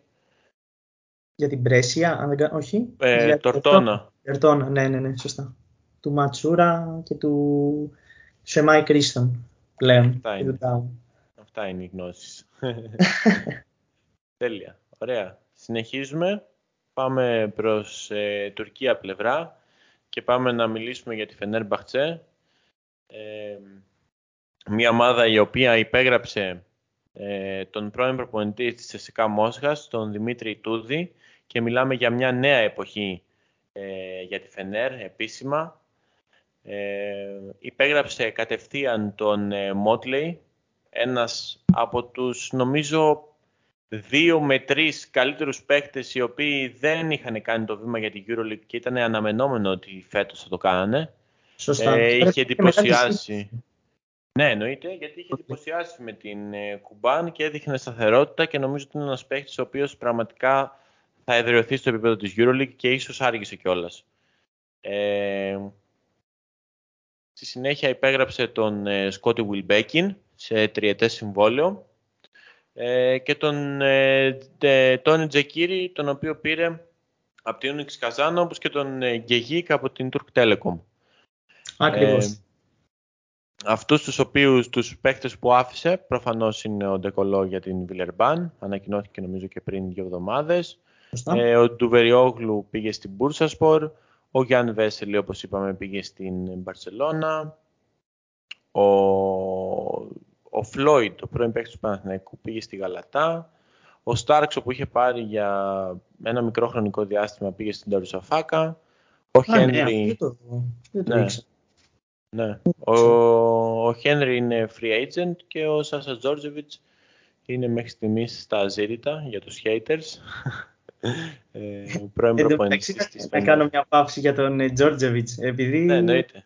είδα το ρεπορτάζ έλεγε πριν κάποιες ημέρες ότι ο Ερυθρός, ε, είπε μάλλον ο πρόεδρος του Ερυθρού Αστέρα, ότι ο Ερυθρός έχει ως στόχος τον Ντεόντο και τον Ραντούλιτσα και σκεφτόμουν να πω να είχαμε 2014 να φέρανε και τον Τζόρτζεβιτς και θα τους είχαμε ναι. για φαβορή λέει για την Ευρωλίγκα.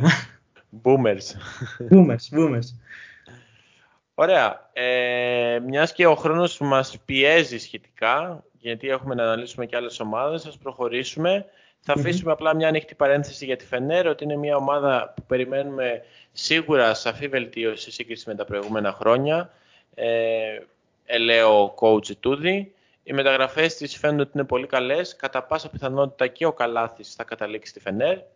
Ε, οπότε θα έχει ένα πολύ καλό ρόστερ με τις ε, προσθήκες τις οποίες θα κάνει κιόλας. Ε, και ανυπομονούμε να τη δούμε την επόμενη χρονιά και μαρκάρουμε φυσικά τον Τζόναθαν Μότλι. Ε, Πάντω για τη Φενέρ, για να πω και εγώ και να κλείσουμε, αν είναι, γιατί εγώ δεν έχω Εννοείται. την ε, Φενέρ. Επίσης και τον Μπάρτελ, νομίζω ότι ο Ντανίλο Μπάρτελ έχει αφήσει ελεύθερο, αν δεν κάνω ναι. μεγάλο λάθος. Ενώ συνεχίζουν κανονικά σε αυτήν, καθώς έχουν εγγυημένα συμβόλαια από την περασμένη σεζόν, οι Γκούντουριτ, Πιέρ και Μπούκερ. Ενώ, όπως είπες και εσύ, πολύ κοντά στη Φενέρ είναι η Μπιέλιτσα, ε, Καλάθης και ο Νάιτζελ Χέιζ, όπως ε, γράφεται. Περιμένουμε να δούμε τις τελικές κινήσεις σίγουρα προκαλούν ενδιαφέρον. Πάμε λίγο τώρα προς ε, Γαλλία να δούμε για τη Βιλερμπάν, για την ομάδα του Τόνι Πάρκερ, η οποία ε, τάραξε νερά υπογράφοντας τον Άντο Ντεκολό. Ε, σε πρόσφατη συνέντευξή του είπε ότι με ιντριγκάρει το γεγονός το να σηκώσω το γαλλικό πρωτάθλημα και νομίζω ότι είναι μια πολύ καλή ευκαιρία, ένα, ένα καινούριο restart για τον Ντεκολό η Βιλερμπάν και θεωρώ ότι θα έχει πραγματικά πολύ καλή απόδοση. Ε, θα συμφωνήσω. Για να είμαι ειλικρινής, περίμενα άλλες δύο κινήσεις από τη γαλλική αγορά από πλευράς ε, Βιλερμπάν. Όταν εννοώ γαλλική αγορά εννοώ μεγάλους και να φέρουμε στον Ερτέλ και τον λοβερν Δεν ξέρουμε ακόμα, μπορεί και να τους ε, δούμε εκεί πέρα. Ε, πάντως έχει πάρει τρεις παίκτες, ε, μέχρι τώρα τρία guards από ό,τι βλέπω, από το χαμηλότερο επίπεδο, με σκοπό να τα εντάξει στο οικοσύστημα της Ευρωλίγκας. Ε, αυτά τα τρία είναι ο Ρέτινο Μπάσοχαν, της, ε, που αγωνιζόταν στην Χάπολη Ιερουσαλήμ και την προηγούμενη σεζόν αγωνιζόταν στην νιμπουργκ Ο Τζόνα Μάθιους, ο οποίος, αν δεν κάνω λάθος, αγωνιζόταν στην Ανβίλ. Τον Μάθιους τον έχει και τον έχει γράψει και έχει κάνει και βίντεο το Μανόλο. Σωστά, Φυσικά, σωστά. Εγώ δηλαδή δεν έχω εικόνα του, σε αντίθεση με τον ε, Μανόλο. Και υπάρχει και ο Πάρκερ Τζάξον Cartwright, ο οποίος έχει, ε, Βασίλη, ένα τρομερό στατιστικό. Ο Πάρκερ Jackson Cartwright είναι ένας guard ο οποίος την σεζόν 19-20, αν δεν κάνω λάθος, είχε βγει MVP της Β' κατηγορία της Γαλλίας. Την σεζόν 20-21 είχε βγει MVP του Αγγλικού Πρωταθλήματος, Α κατηγορία. Και πέρσι βγήκε MVP του πρωταθλήματος της ε, Α Γερμανίας, της BBL. Είναι ναι. τρομερό στατιστικό. Στην Βόνη που έπαιζε. Σωστά. Ε, όντως, για να τον δούμε. Δεν έχω ε, συγκεκριμένα κάποια άποψη για τον, ε, για τον παίκτη, τον Parker Jackson Cartwright. Ε, νομίζω ότι είναι κάποιοι παίκτες οι οποίοι πολλές φορές περιμένεις στη, μέσα στη χρονιά για να τους αξιολογήσεις και το να δεις απλά κάποιο scouting report προφανώς βοηθάει ή τα στατιστικά του, αλλά ξέρεις, μέχρι να δεις τι κάνει στο παρκέ, ε, δεν, δεν μπορείς να έχεις συγκεκριμένη άποψη. Ε, έγινε μια ανανέωση, θα ήταν μάλλον πολύ δύσκολη διαπραγμάτευση του coach Parker για να πάρει ένα τριετές συμβόλαιο ακόμα.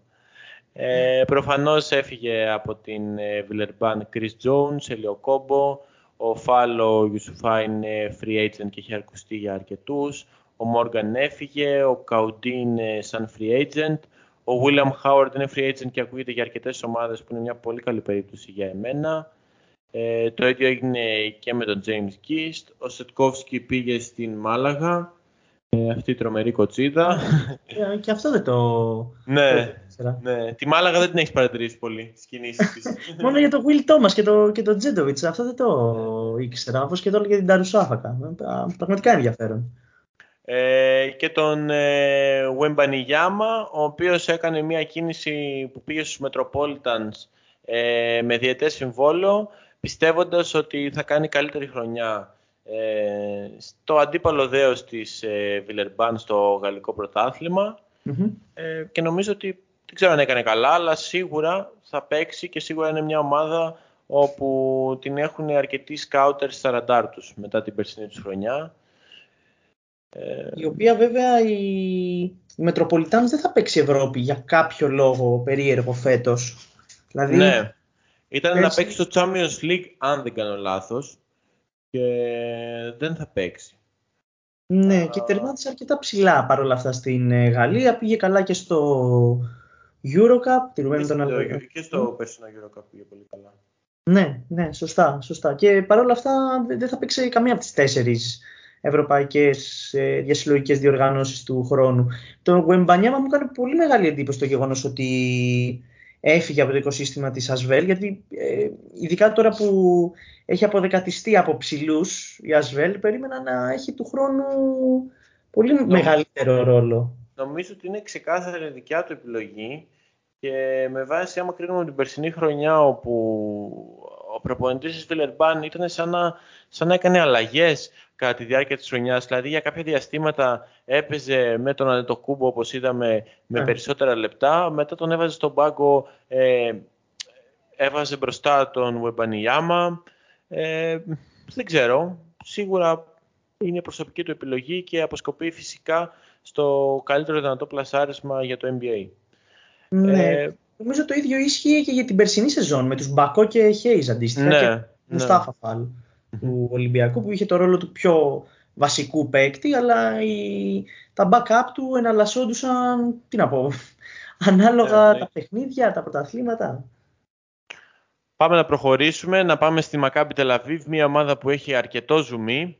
ε, μια ομάδα η οποία έχει υπογράψει, παρακαλώ προσοχή, τον Άλεξ Πόηθρες από τη Zenit, Νταρούν Χίλιαρτ, Όστιν Χόλινς από τον Ερυθρό Αστέρα. Ο Νταρούν Χίλιαρτ ήταν ο πρώην παίχτης της Μπάγκερ Μονάχου. Γκάι Πνίνη, δεν είναι ψέματα, είναι ο παίχτης όπου θυμάστε από το 2012 που έπαιζε μαζί με τον Μπλούθενταλ, τον Γκάι Πνίνη. Ε, ο Κάτας... έρχεται σαν παίκτης και όχι σαν τεχνικός διευθυντής. Ναι, ναι, όχι. Έρχεται σαν παίκτη, ό,τι ακούτε, γι' αυτό δίνουμε ε, αρκετή έμφαση. Ο Κάτας επιστρέφει σαν προπονητής της Μακάμπη. Λορέντσο Μπράουν από την Ούνιξ Καζάν. Wade Baldwin από την Πασχονία. Τζος Νίμπο από τις Αλγύρης και Τζαρέλ Μάρτιν από τους Sydney Kings. Γενικώς η Μακάμπη έχει διώξει τον Derek Williams, ο οποίος πήγε, με τον, πήγε στον Παναθηναϊκό προφανώς, τον Blazer, το τριάρι, ε, που πάει στη Χάποελ Ιερουσαλήμ, τον Άντε Ζίζιτς, ο Σκότι Γουίλμπεκιν που πάει στη Φενέρ, ο Νάναλι που πάει στην Παρτιζάν, ο Καλοϊάρο που πάει στη Γαλατά, ο Κίναν Evans που εμένα μου άρεσε πάρα πολύ, by the way, που πάει ναι. στη Ζαλγκίρις και ο Τζέιλεν Ρέινολντς που υπέγραψε προ δύο ημερών, τριών, στην Ούνιξ Καζάν. Και για να κλείσω και να μου πεις, Βαγγέλη, την άποψή σου, θα ναι. δείξω, θα πω βασικά για την ακρίβεια μια, ένα δυνητικό ρόστερ στους, ε, στην Μακάμπη, όπου είναι, θα ξεκινάει με τον με τη διάδα Λορέντσο Μπράουν και Wade Baldwin, τριάρι Νταρούν Χίλιαρτ, τεσσάρι Πόηθρες, πεντάρι Νίμπο. Από πίσω έρχεται ο Όστιν Χόλινς, Τζαρέλ Μάρτιν και Κοέν. Και φυσικά σε αυτούς έχουμε τον Μπαρτολομέο, ε, Γκάι Πνίνη και ο Κάμερο Τέιλορ νομίζω ότι θα ανανεώσει, αν δεν κάνω λάθος. Ε, αυτά για μια ομάδα η οποία έχει κάνει πολλές μεταγραφές, αρκετά πέρα ως πέρα κινητική στην off-season ε, και σίγουρα είναι μια ομάδα η οποία μας προκαλεί εντύπωση στο τι θα κάνει την ερχόμενη σεζόν γιατί έχει κάνει πραγματικά πολλές αλλαγές και τι θα γίνει υπό τις οδηγίες του Κάτας.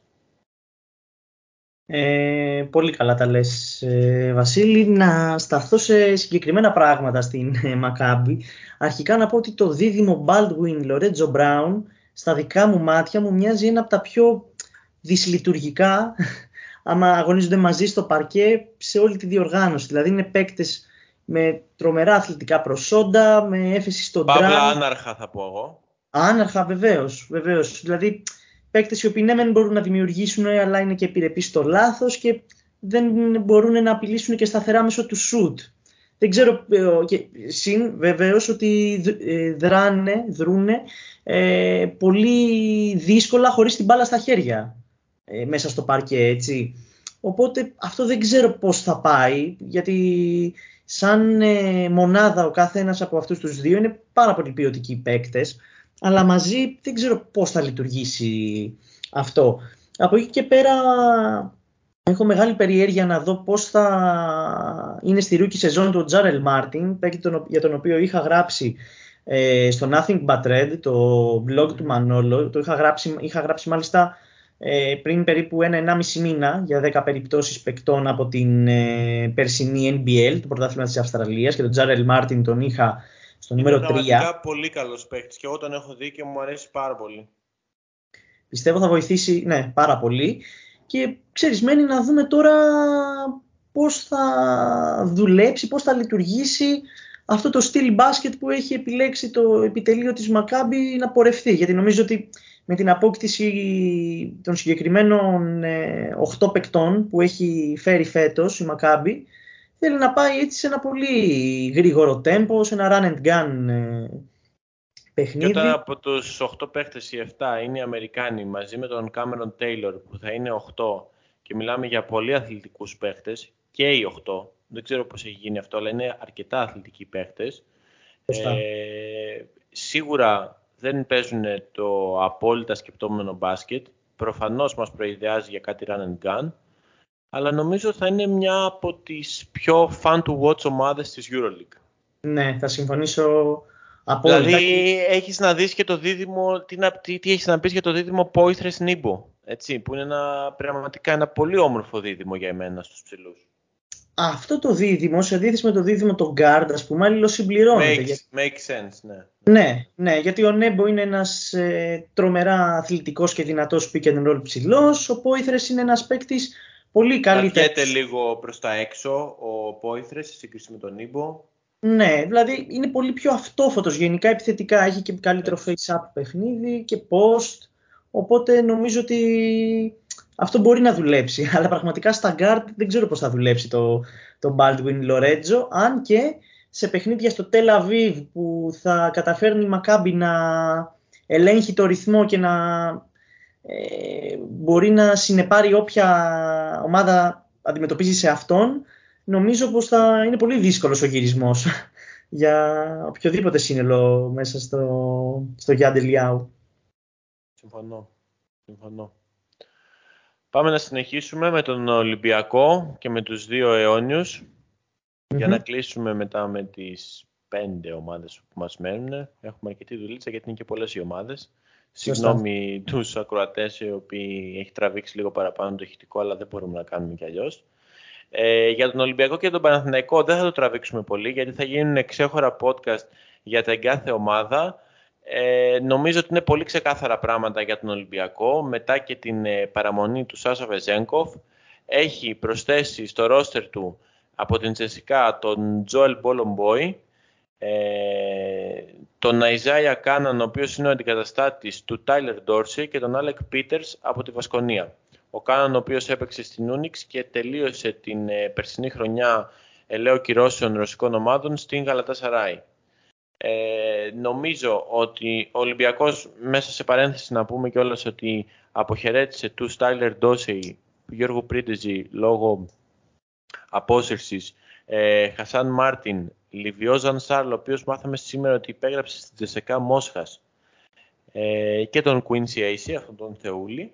ε, ε, για τον Ολυμπιακό νομίζω ότι άμα δεν θες να εντρυφήσεις σε πιο τεχνικά κομμάτια και το δεις λίγο έτσι πιο κοινικά, έχει κάνει μια πολύ περιεκτική και ποιοτική off-season, έχει αναβαθμίσει κατά πολύ τη front line του, η οποία ήταν το περσινό του ε, μειονέκτημα και έχει αντικαταστήσει τον ε, Tyler Dorsey με έναν εξίσου ε, scoring guard, microwave ας πούμε παίχτη με killer instinct όπως είναι ο Isaiah Cannon διαφορετικά χαρακτηριστικά, δεν μπορούμε να πούμε ότι είναι ακριβώς ίδιοι αλλά το βασικό ε, χαρακτηριστικό που άφηνε πίσω του ο Dorsey φεύγοντας για το two-way συμβόλαιο ε, του NBA για τους Dallas Mavericks το αντικαθιστά ε, στο πρόσωπο του Κάναν που είναι αυτό το killer instinct. Δηλαδή, για να το πούμε λίγο πιο απλοϊκά, ε, όταν η ομάδα βραχικυκλώνει υπάρχει ένας παίχτης όπου έχει μία αυτόφωτη δημιουργία και μπορεί να σου βάλει ε, δυνητικά περίπου στους 12 με 14 πόντους. Να σου τρέξει ένα σερί, το έχει κάνει αρκετές φορές ο καναν ε, και πέρυσι και καθ' όλη τη διάρκεια των προηγούμενων ετών στην Ευρώπη. Να σου τρέξει ένα σερί 14 πόντων που θα βάλει την ομάδα πάλι μέσα στο παιχνίδι. Ο Ballon Boy είναι ένας ε, mobile ψηλός μεταξύ 5 και με συγκεκριμένες, συγκεκριμένες συνθήκες 4 αλλά ένας ψηλός ο οποίος και αυτός λειτουργεί μέσω του pick and roll ε, είναι αρκετά αθλητικός σου προσθέτει ένα rim protection που πέρυσι πλην του Mustafa Fall που δεν είναι rim, δεν μπορείς να το χαρακτηρίσεις σαν protector το Mustafa Fall ο rim protector ε, ξέρεις, σε προειδεάζει για κάτι αθλητικό τύπου Cambridge, ε, Kyle Hines. Ε, ναι, έτσι ακριβώς. Οπότε ε, προσθέτει κομμάτια που λείπανε και φυσικά ο Alec Peters ε, συμπληρώνει το κενό ε, στην αγωνιστική ξεκούραση που χρειαζόταν ο Σάσα Βεζέγκοφ, δηλαδή να μπει πίσω από τον Σάσα ε, φυσικά ένας παίκτης ο Σάσα, ο οποίος βρίσκεται στο peak του, είναι ένας πάρα πολύ ποιοτικός παίκτης. Προφανώς μέλος της καλύτερης πεντάδας της Euroleague ε, και σίγουρα μπορεί να παίζει αυτή τη στιγμή πολλά λεπτά και θα παίξει φέτος. Απλά ο Πίτερς έρχεται να δώσει πολύτιμες ανάσες στο Σάσα και φυσικά να τον πλαισιώσει στη θέση 3 και να είναι 3 ο Πίτερς, 4 ο Βεζέγκοφ και είναι παίκτες οι οποίοι ανοίγουν πάρα πολύ το γήπεδο λόγω της περιφερειακής τους δυνότητας στην επίθεση. Βαγγέλη, έχεις ε, το λόγο για τον Ολυμπιακό. Λοιπόν, όσον αφορά τον ε, Ολυμπιακό, νομίζω πως έκανε δύο κινήσεις ε, οι οποίες τον, ανέβα, τον ανεβάζουν σε πολύ μεγάλο βαθμό επίπεδο σε σχέση με πέρσι. Αυτή η μία είναι του Πίτερς.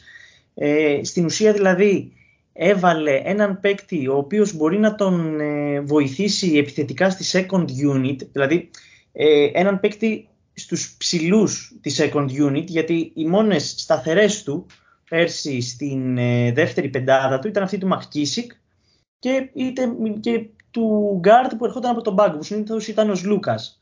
Δηλαδή στους ψηλούς με τις εναλλαγές των Μάρτιν, Λίβιο και Πρίντεζη, ο Ολυμπιακός δεν μπορούσε να βρει σκορ και γενικά δεν μπορούσε ο, και ο Βεζένκοφ και ο Φαλ να βρουν ποιοτικά, ε, να πάρουν καλές ανάσες ε, στον πάγκο. Οπότε θεωρώ πως με τον Πίτερς και τον Μπολομπόι που στα μάτια μου είναι πολύ μεγάλη αναβάθμιση σε σχέση με τον Χασάν Μάρτιν, ο Ολυμπιακός ανεβαίνει επίπεδο στη second unit, ξεκάθαρα δηλαδή.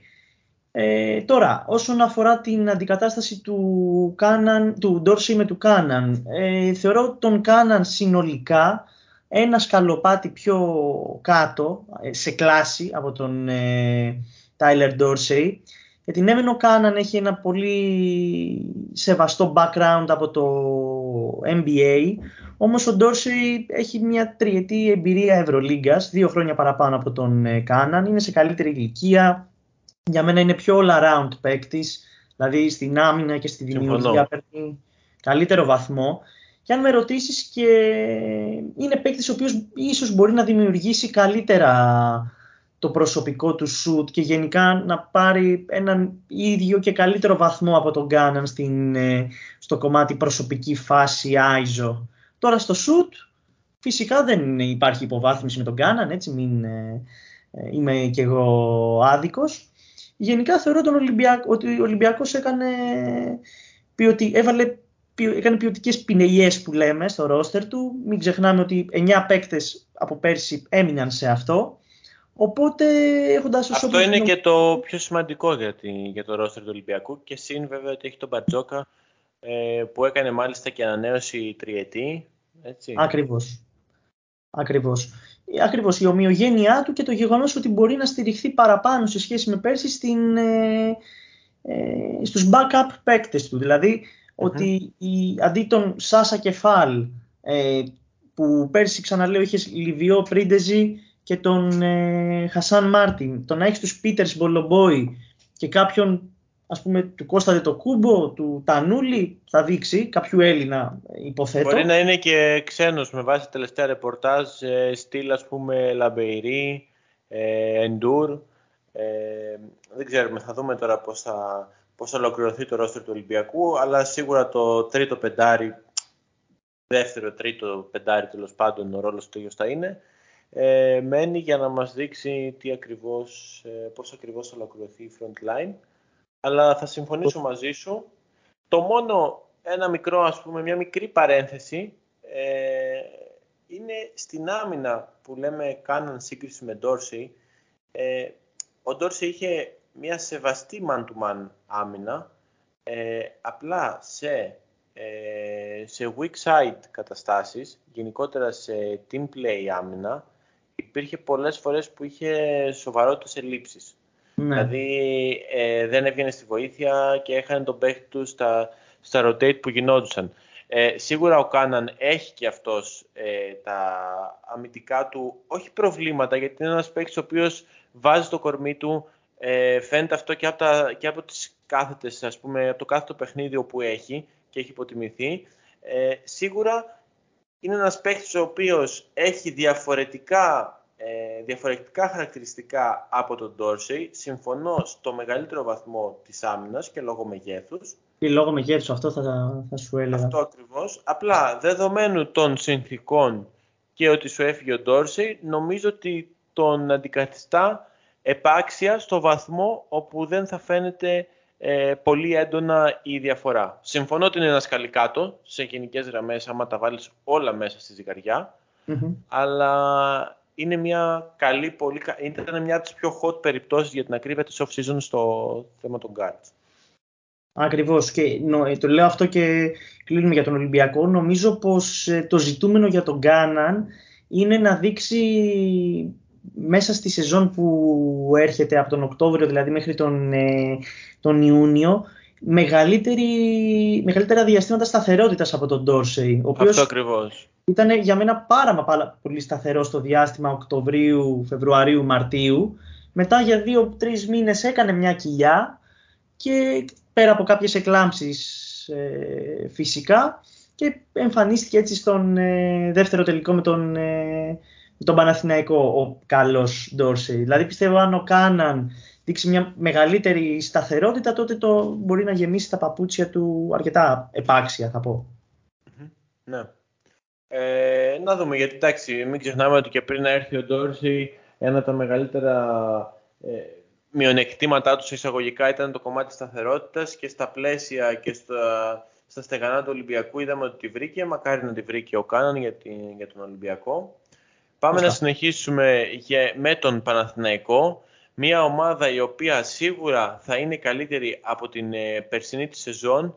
Φυσικά ο πύχης σε σύγκριση με πέρυσι ήταν αρκετά χαμηλός, αλλά δείχνει ότι οδεύει προς ε, μια σωστή κατεύθυνση. Ε, τώρα βέβαια υπάρχει ένα μικρό, ένας μικρός προβληματισμός μετά την ε, φυγή ε, του αρχηγού του, του Ιωάννη Παπαπέτρου. Παρ' όλα αυτά, να αναφέρουμε λίγο ενδεικτικά τις κινήσεις που έχει κάνει στην off-season. Έχει προσθέσει στο δυναμικό του τον προπονητή Ντέγιαν Ράντονιτς, έναν πολύ καλό προπονητή, ε, με, συγκεκριμένα χαρακτηριστικά που φέρνει στο παιχνίδι του. Ε, τον Πάρις Λί, τον ε, Γκάρ Μονακό, μια εξαιρετική μεταγραφή για backup ρόλο. Ε, τον Παναγιώτη Καλετζάκη που επιστρέφει από την Λετκάμπελης, ε, Λετκαμπέλης, συγγνώμη. Ε, τον Μάριους Γκριγκόνις, μια εξαιρετική προσθήκη στα γκάρτ που έχει ως αντικαταστάτης ε, του Νεμάνια Νέντοβιτς ε, τον Nate Wolters από τον Ερυθρό Αστέρα, τον Derek Williams από την Maccabi και τον Andrew Andrews στο shooting guard της Bursaspor. mm Φυσικά από τους Πρασίνους έφυγε ο Evans, ο Κασελάκης, ο Νέντοβιτς, ο Νέντοβιτς ο οποίος πήγε Ερυθρό, ο Κασελάκης πήγε Περιστέρι, ο Μέικον που πήγε στην Ούνιξ, ο Ιωάννης Παπαπέτρου και ο Κάρα White. Ε, πες μου την δικιά σου άποψη για το ρόστερ του Παναθηναϊκού και γενικότερα προς τα που οδεύει την επόμενη χρονιά. Ε, ο Παναθηναϊκός ε, απέκτησε κάποιες πολύ καλές ε, μονάδες όπως ο Γκριγκόνης και ο Ντέρικ Βίλιαμς κάποιους παίκτες οι οποίοι ε, σαν στυλ του έλειψαν την τελευταία διετία όπως ο Βόλτερς και ο Λί οι οποίοι νομίζω μπορούν να, να βοηθήσουν πάρα πολύ στον τομέα της οργάνωσης και είναι και ένα αρκετά λειτουργικό δίδυμο. Βέβαια, όπως είπες και εσύ, η αποχώρηση του Ιωάννη Παπαπέτρου και μάλιστα τέτοια εποχή ε, ανακατεύει λίγο την ε, τράπουλα ε, του ρόστερ του Τριφιού από την άποψη ότι ψάχνει ακόμα άλλον έναν ξένο, ε, για τους έξι ξένους εννοώ, ο οποίος μάλλον αυτός ο ξένος είναι ο Γκουντάιτης, ε, όπως γράφεται, και μένει να δούμε τι θα γίνει με την θέση 3. Δηλαδή θα αποκτηθεί ο Γιώργος Καλαϊτζάκης και θα πάει στο 3 μόνιμα ο Γκριγκόνης και θα καλύψουν το 2 οι Άντριους και Καλαϊτζάκης. Θα αποκτηθεί 7ος ξένος. Δηλαδή υπάρχουν ακόμα κάποια κέρια ερωτήματα μετά την, ε, την φυγή Παπαπέτρου. Αυτό που μου έκανε εμένα περισσότερη εντύπωση στη φυγή του Παπαπέτρου ε, είναι ότι είναι κλασικός παίχτης Ράντονιτς. Δηλαδή είναι ναι. ένας παίχτης ο οποίος παίζει το post από τη θέση 3 και βλέπει close out καταστάσεις, θα δει την μπάσα. Είναι ένας παίχτης ο οποίος θα ήταν εργαλείο πραγματικά στα χέρια του coach Ράντονιτς. Πολύ σωστά, πολύ σωστά. Για μένα, σαν Βαγγέλης, η μόνη αγωνιστική, ξαναλέω, λογική του να απομακρυνθεί ο Παπαπέτρου και ξαναλέω απομακρυνθεί. Τώρα άμα ζήτησε ο παίκτης είπε δηλαδή ότι έχει κάποια καλύτερη πρόταση και ήθελε να συνεχίσει αλλού. Το τονίζω. Δηλαδή, άμα ε, οι άνθρωποι που τρέχουν το αγωνιστικό τμήμα του Παναθηναϊκού, δηλαδή ο κύριος Πετουλάκης και ο Ντέγιον Ράντονιτς, ε, εκείνοι δηλαδή επέλεξαν την ε, απομάκρυνση του ε, πρώην αρχηγού του Παναθηναϊκού. Η μόνη λογική, δηλαδή που θα έβλεπα σαν ε, ε, upgrade σε σχέση με την παρουσία του Παπαπέτρου, είναι το δεύτερο πεντάρι του Παναθηναϊκού να ήταν ο Κώστας Αντετοκούμπο, το δεύτερο τεσάρι του ο Δημήτρης Αγραβάνης και να ερχόταν σαν βασικός small forward ένας παίκτης με βαρύ συμβόλαιο τύπου Bacon, τύπου Χεζόνια. Δηλαδή κάτι τέτοιο. Δηλαδή και να πήγαινε η ομάδα με έξι ξένους πάλι. Τώρα να πάει είτε με έβδομο ξένο, είτε να στείλει τον Γκριγκόνης μόνιμα στο 3 και να ενισχύσει το 5 με έναν ε, παίκτη δηλαδή ο οποίος ε, ποιοτικός μεν, ο Γκουντάιτης, αλλά για να παίζει 12-15 λεπτά που δεν θα παίζει ο αρχηγός της ομάδας Παπαγιάννης, δεν ξέρω, δεν, δεν μου φαίνεται να έχει και τόσο λογική για να είμαι ειλικρινής, αλλά εντάξει, η ομάδα έχει να κάνει ακόμα κάποιες ε, κινήσεις και νομίζω πως θα είμαστε σε θέση να αξιολογήσουμε καλύτερα το ρόστερ της σε περίπου 10 με 15 μέρες. Θα είναι και αρκετά σημαντικές οι τελευταίες κινήσεις, ε, μιας και σίγουρα ε, εμένα μου προκαλεί βασικά μία αναρωτιέμαι το κατά πόσο ο Ντέρικ Williams μπορεί να σηκώσει ε, τη ταμπέλα του βασικού και αντικατάστατου του τεσσαριού. Γιατί είναι ένας παίχτης που καλός ή κακός το ταλέντο του φυσικά είναι πολύ μεγάλο, αλλά ο επαγγελματισμός του και το πόσο devoted, όπως λένε, είναι στη λίγα, εμένα μου προκαλεί κάποια ερωτηματικά. Όπως επίσης και ο Γκριγκόνης είναι ένας εξαιρετικός παίκτης με φοβερά fundamentals, είναι ένα εργαλείο πραγματικό, απλά ο, Ολυμπιακό, ο Παναθηναϊκός συγγνώμη, δεν θα πρέπει να τον προσεγγίσει σαν να είναι ένας άλλος Νεμάνια Νέντοβιτς. Είναι διαφορετικού είδους παίκτης, είναι ένας παίκτης όπου προφανώς μπορεί να είναι ένας scoring guard, προφανώς μπορεί να προσθέσει πόντους στο ρόστρο του Παναθηναϊκού, απλά χρησιμοποιείται διαφορετικά. Φυσικά αυτό το ξέρει το προπονητικό team, δεν το συζητάμε, ε, απλά το παραθέτω σαν μία άποψη. Όχι, συμφωνώ 100% σε αυτό και μια ακόμα ανησυχία όσον αφορά τον Παναθηναϊκό είναι ότι πέρα από τον Derek Williams που στο, υπάρχει το καλό σενάριο ότι μπορεί να δείξει ότι είναι παίκτη των 25 λεπτών ε, ε, σε ομάδα της διοργάνωσης.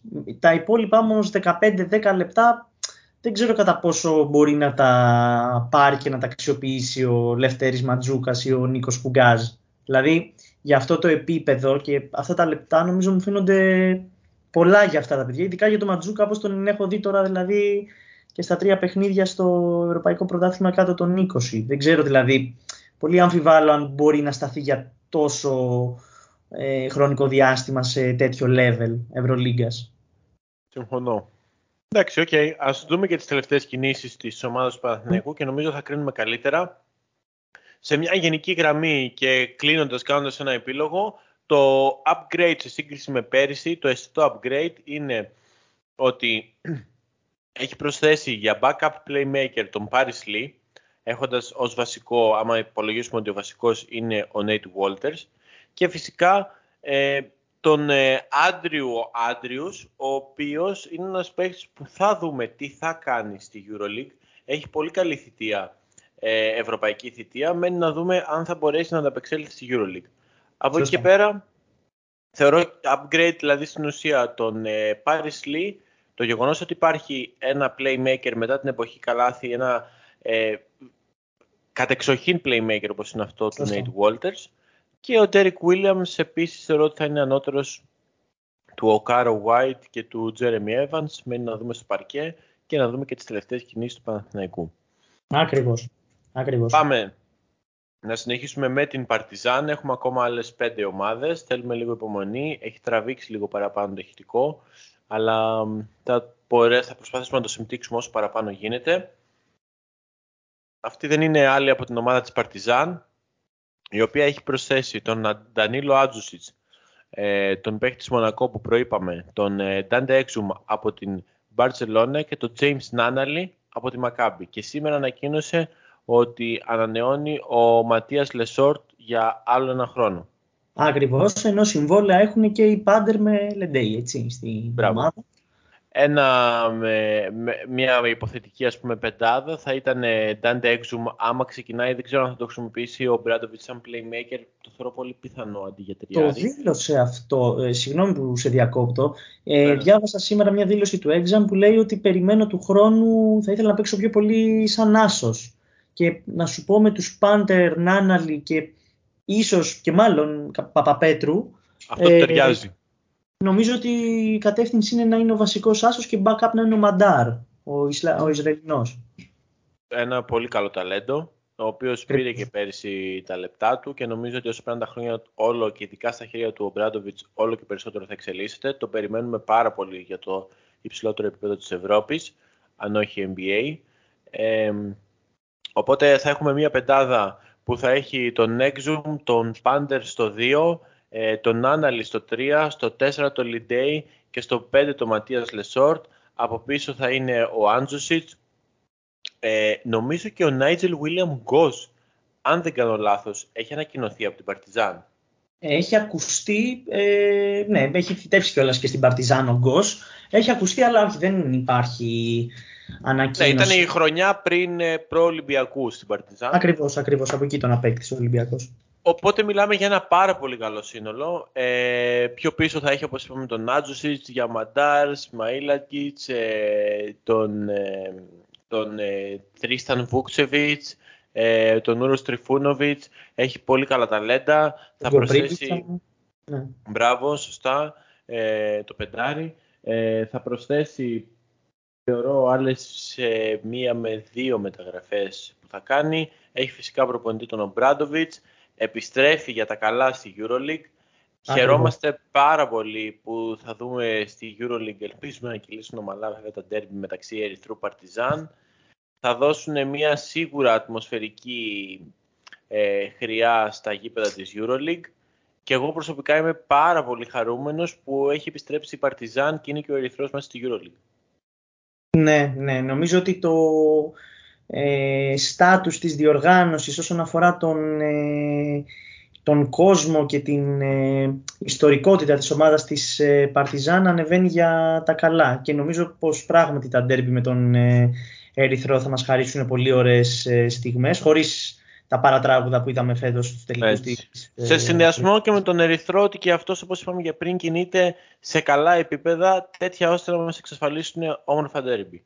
Ακριβώς. Δηλαδή το, και το επίπεδο της Αδριατικής Λίγκας με, ε, με την άνοδο των Παρτιζάν και Ερυθρού σε σχέση με πέρσι νομίζω ανεβαίνει, ανεβαίνει αισθητά γιατί είναι και η Μπουντούτσνοστ από πίσω και η Τσεντεβίτα που έχουν κάνει καλές κινήσεις. Τέλος πάντων δεν είναι της παρούσης αυτά. Ωραία. Ε, θα αφιερώσουμε ένα άλλο podcast όπου θα μιλήσουμε για Eurocup και για Basketball Champions League. Πάμε να συνεχίσουμε με την Real Madrid η οποία νομίζω η off-season της επισκιάζεται από την επιστροφή του Σέρχιο Τσάτσο Ροντρίγκες. Ανακοινώθηκε νομίζω χθες ή προχθές. Ε, μονοετές συμβόλαιο.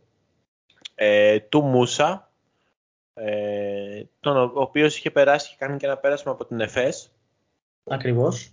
Ακριβώς. Ωραία. Ε, με προπονητή θα συνεχίσει με τον ε, Ματέο. Ακριβώς, τον Τσους Ματέο. Ε, έχουμε ανανεώσεις του Γιούλ για δύο χρόνια που έτσι όπως παίζει μακάρι να μην τη σταματήσει ποτέ.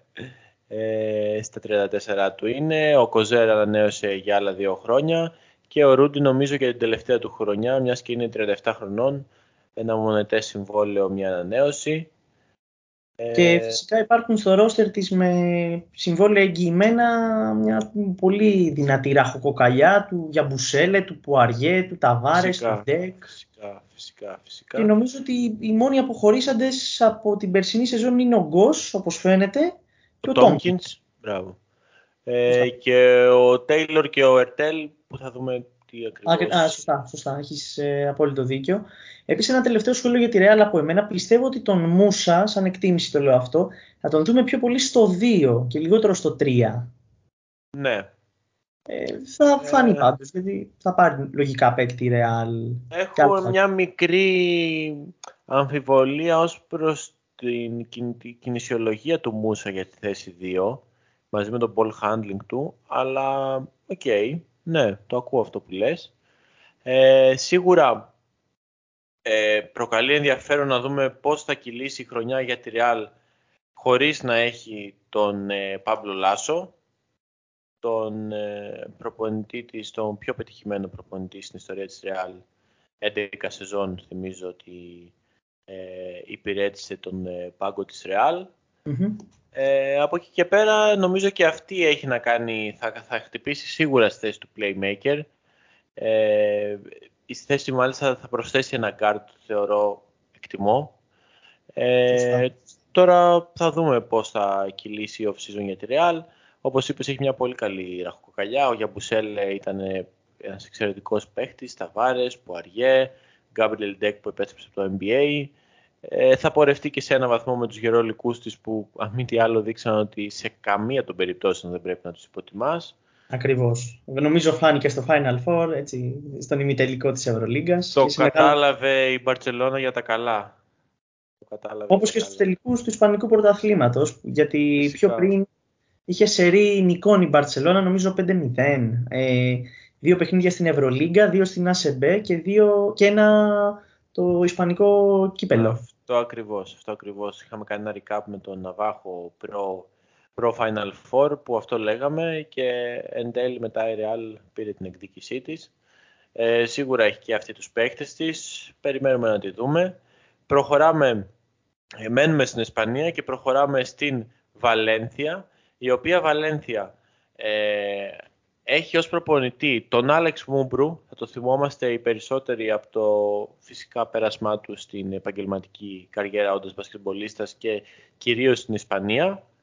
Ε, τον Chris Jones που πήρε από τη Βιλερμπάν, τον ε, James Webb, το τριάρι από τη Μούρθια ε, και νομίζω πήρε από τη Λούντβισμπουργκ τον ε, Ράντεμπο, αν δεν κάνω λάθος, το διάρι.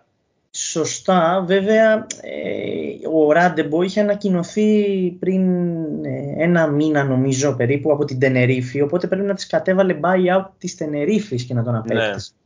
Ναι. Η Βαλένθια, η οποία προσωπικά ε, αναλογικά με το πόσο εξελίσσεται η off-season και αυτή που περιμέναμε στην αρχή του καλοκαιριού να είναι, νομίζω τουλάχιστον εμένα μάλλον με απογοητεύει. Δηλαδή, Μπράβο, είναι αυτό ακριβώς. Ναι.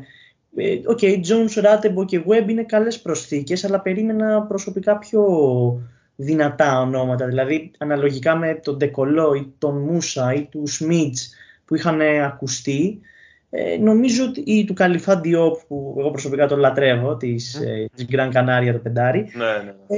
Ε, νομίζω ότι έχει μείνει λίγο πίσω, έτσι. Παρ' όλα αυτά, εντάξει, έχει ανανεώσει ή τέλος πάντων θα διατηρήσει το ρόστερ της παίκτες όπως ο Πρέπελιτς, ο Ριβέρο, ο Κλαβέρ, ο Ντούμπιεβιτς, ο Πραντίγια. Επομένως δεν είναι για να την υποτιμάς, εννοείται. Αλλά... Θεωρώ ότι με βάση τον ανταγωνισμό αυτή τη στιγμή φαντάζει νούμερο ένα φαβορή για να είναι ουραγός της Euroleague. Έτσι όπως έχω δει τις ομάδες και έτσι όπως βλέπω τα ρόστερ. Εντάξει, είναι μια ισπανική ομάδα προφανώς. Ε, έχει μια αρκετά καλή έδρα, αλλά φαίνεται ότι λίγο με, σε σύγκριση με τον ανταγωνισμό υπολείπεται με, με όλες τις άλλες κινήσεις. Γιατί ναι. ένα γενικό σχόλιο αυτό για την EuroLeague, πριν κλείσουμε με τις δύο τελευταίες ομάδες, ε, προφανώς έχει πληγεί με την απουσία, την απουσία των ε, ρωσικών ομάδων, αλλά έχουν προσθεθεί ομάδες οι οποίες ε, έχουν και αρκετά λεφτά να διαθέσουν και θα ανεβάσουν πάρα πολύ τον ανταγωνισμό από τη μέση και πάνω και στα κάτω στρώματα ε, πραγματικά δηλαδή για την οχτάδα θα γίνει, θεωρώ φέτος ότι θα, γίνει, θα είναι ο ορισμός της φαγής. Ορισμός της φαγής. Σωστά, σωστά, σωστά. Ε, πάντως ε, αυτό για τη Βαλένθια που πες, εγώ διαφωνώ, δεν τη βλέπω τελευταία, απλά δεν τη βλέπω και να διεκδικεί δηλαδή που λέμε την οχτάδα μέχρι τέλους, με τα μέχρι τώρα δεδομένα. Είναι σε μια μέση κατάσταση. Η γιατί... μόνη ομάδα που θα έλεγα ότι μπορεί να βγει τελευταία και όχι Βαλένθια θα ήταν η Ζαλγκύρης αυτή τη στιγμή. Δεν, δεν μπορώ να σκεφτώ κάποια άλλη ας πούμε, ε, κάτω από τη Ζαλγκύρης και τη Βαλένθια, έτσι όπως είναι οι ομάδες. Εντάξει, αυτό θα το δούμε, αλλά ναι, μένει να το δούμε. Μένει να το δούμε. Ωραία. Ε, ας συνεχίσουμε λίγο με προς Ιταλία και να πάμε στη Virtus Bologna. Ε, μια ομάδα που και αυτή με τις οδηγίες του Σέρτζιο Καριόλο ε, δείχνει να οδεύει σε σωστό μονοπάτι.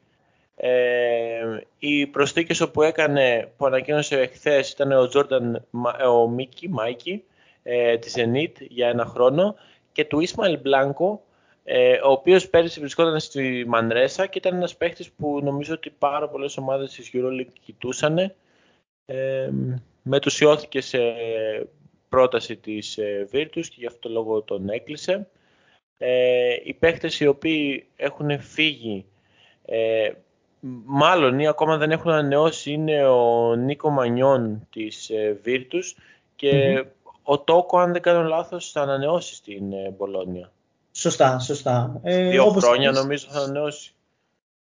Ναι, έτσι ακούγεται. Και επίσης θα μείνουν και παίκτες όπως ο Τεόντοσιτς, όπως φαίνεται, ο Χάκετ, ο Μπελινέλη, ο Κορντινιέ, ο Ζαϊτέ, ο Παγιόλα. Κορντινιέ μια πολύ ωραία περίπτωση, ο Παγιόλα, Κάιλ Βίμ στο 3, Τζόρνταν Μάικη. Και μένει τον... να δούμε τι θα κάνουν και με τους δύο μακροχρόνια τραυματίες τους, οι Ιταλοί. Αναφέρομαι στον Αβουντού Αμπάς και στον Εκπεούντο. Ο Εκπεούντο, ναι. ναι. Σωστά. Και μέχρι τώρα έχουν φύγει τα τρία τεσσάρια της. Ο Αλιμπέγκοβιτς για την τζεντεβιτα ο Χέρβεϊ μάλλον για την Πανταλώνα και ο Τζακάρ Σάμψον, πραγματικά δεν ξέρω γιατί δεν Ο Σάμψον που ήταν πολύ καλός παίχτης, πολύ καλός παίχτης. Ειλικρινά δεν ξέρω γιατί δεν μένει για να συμπληρώσει τη γραμμή των ε, ψηλών αυτός ο άνθρωπος. Ε, τέλος πάντων, θα δώσει και υπογράψει και συμβόλαιο μέχρι και το καλοκαίρι 2023 όταν είχε αποκτήθει πέρσι στα μέσα της σεζόν. Ναι.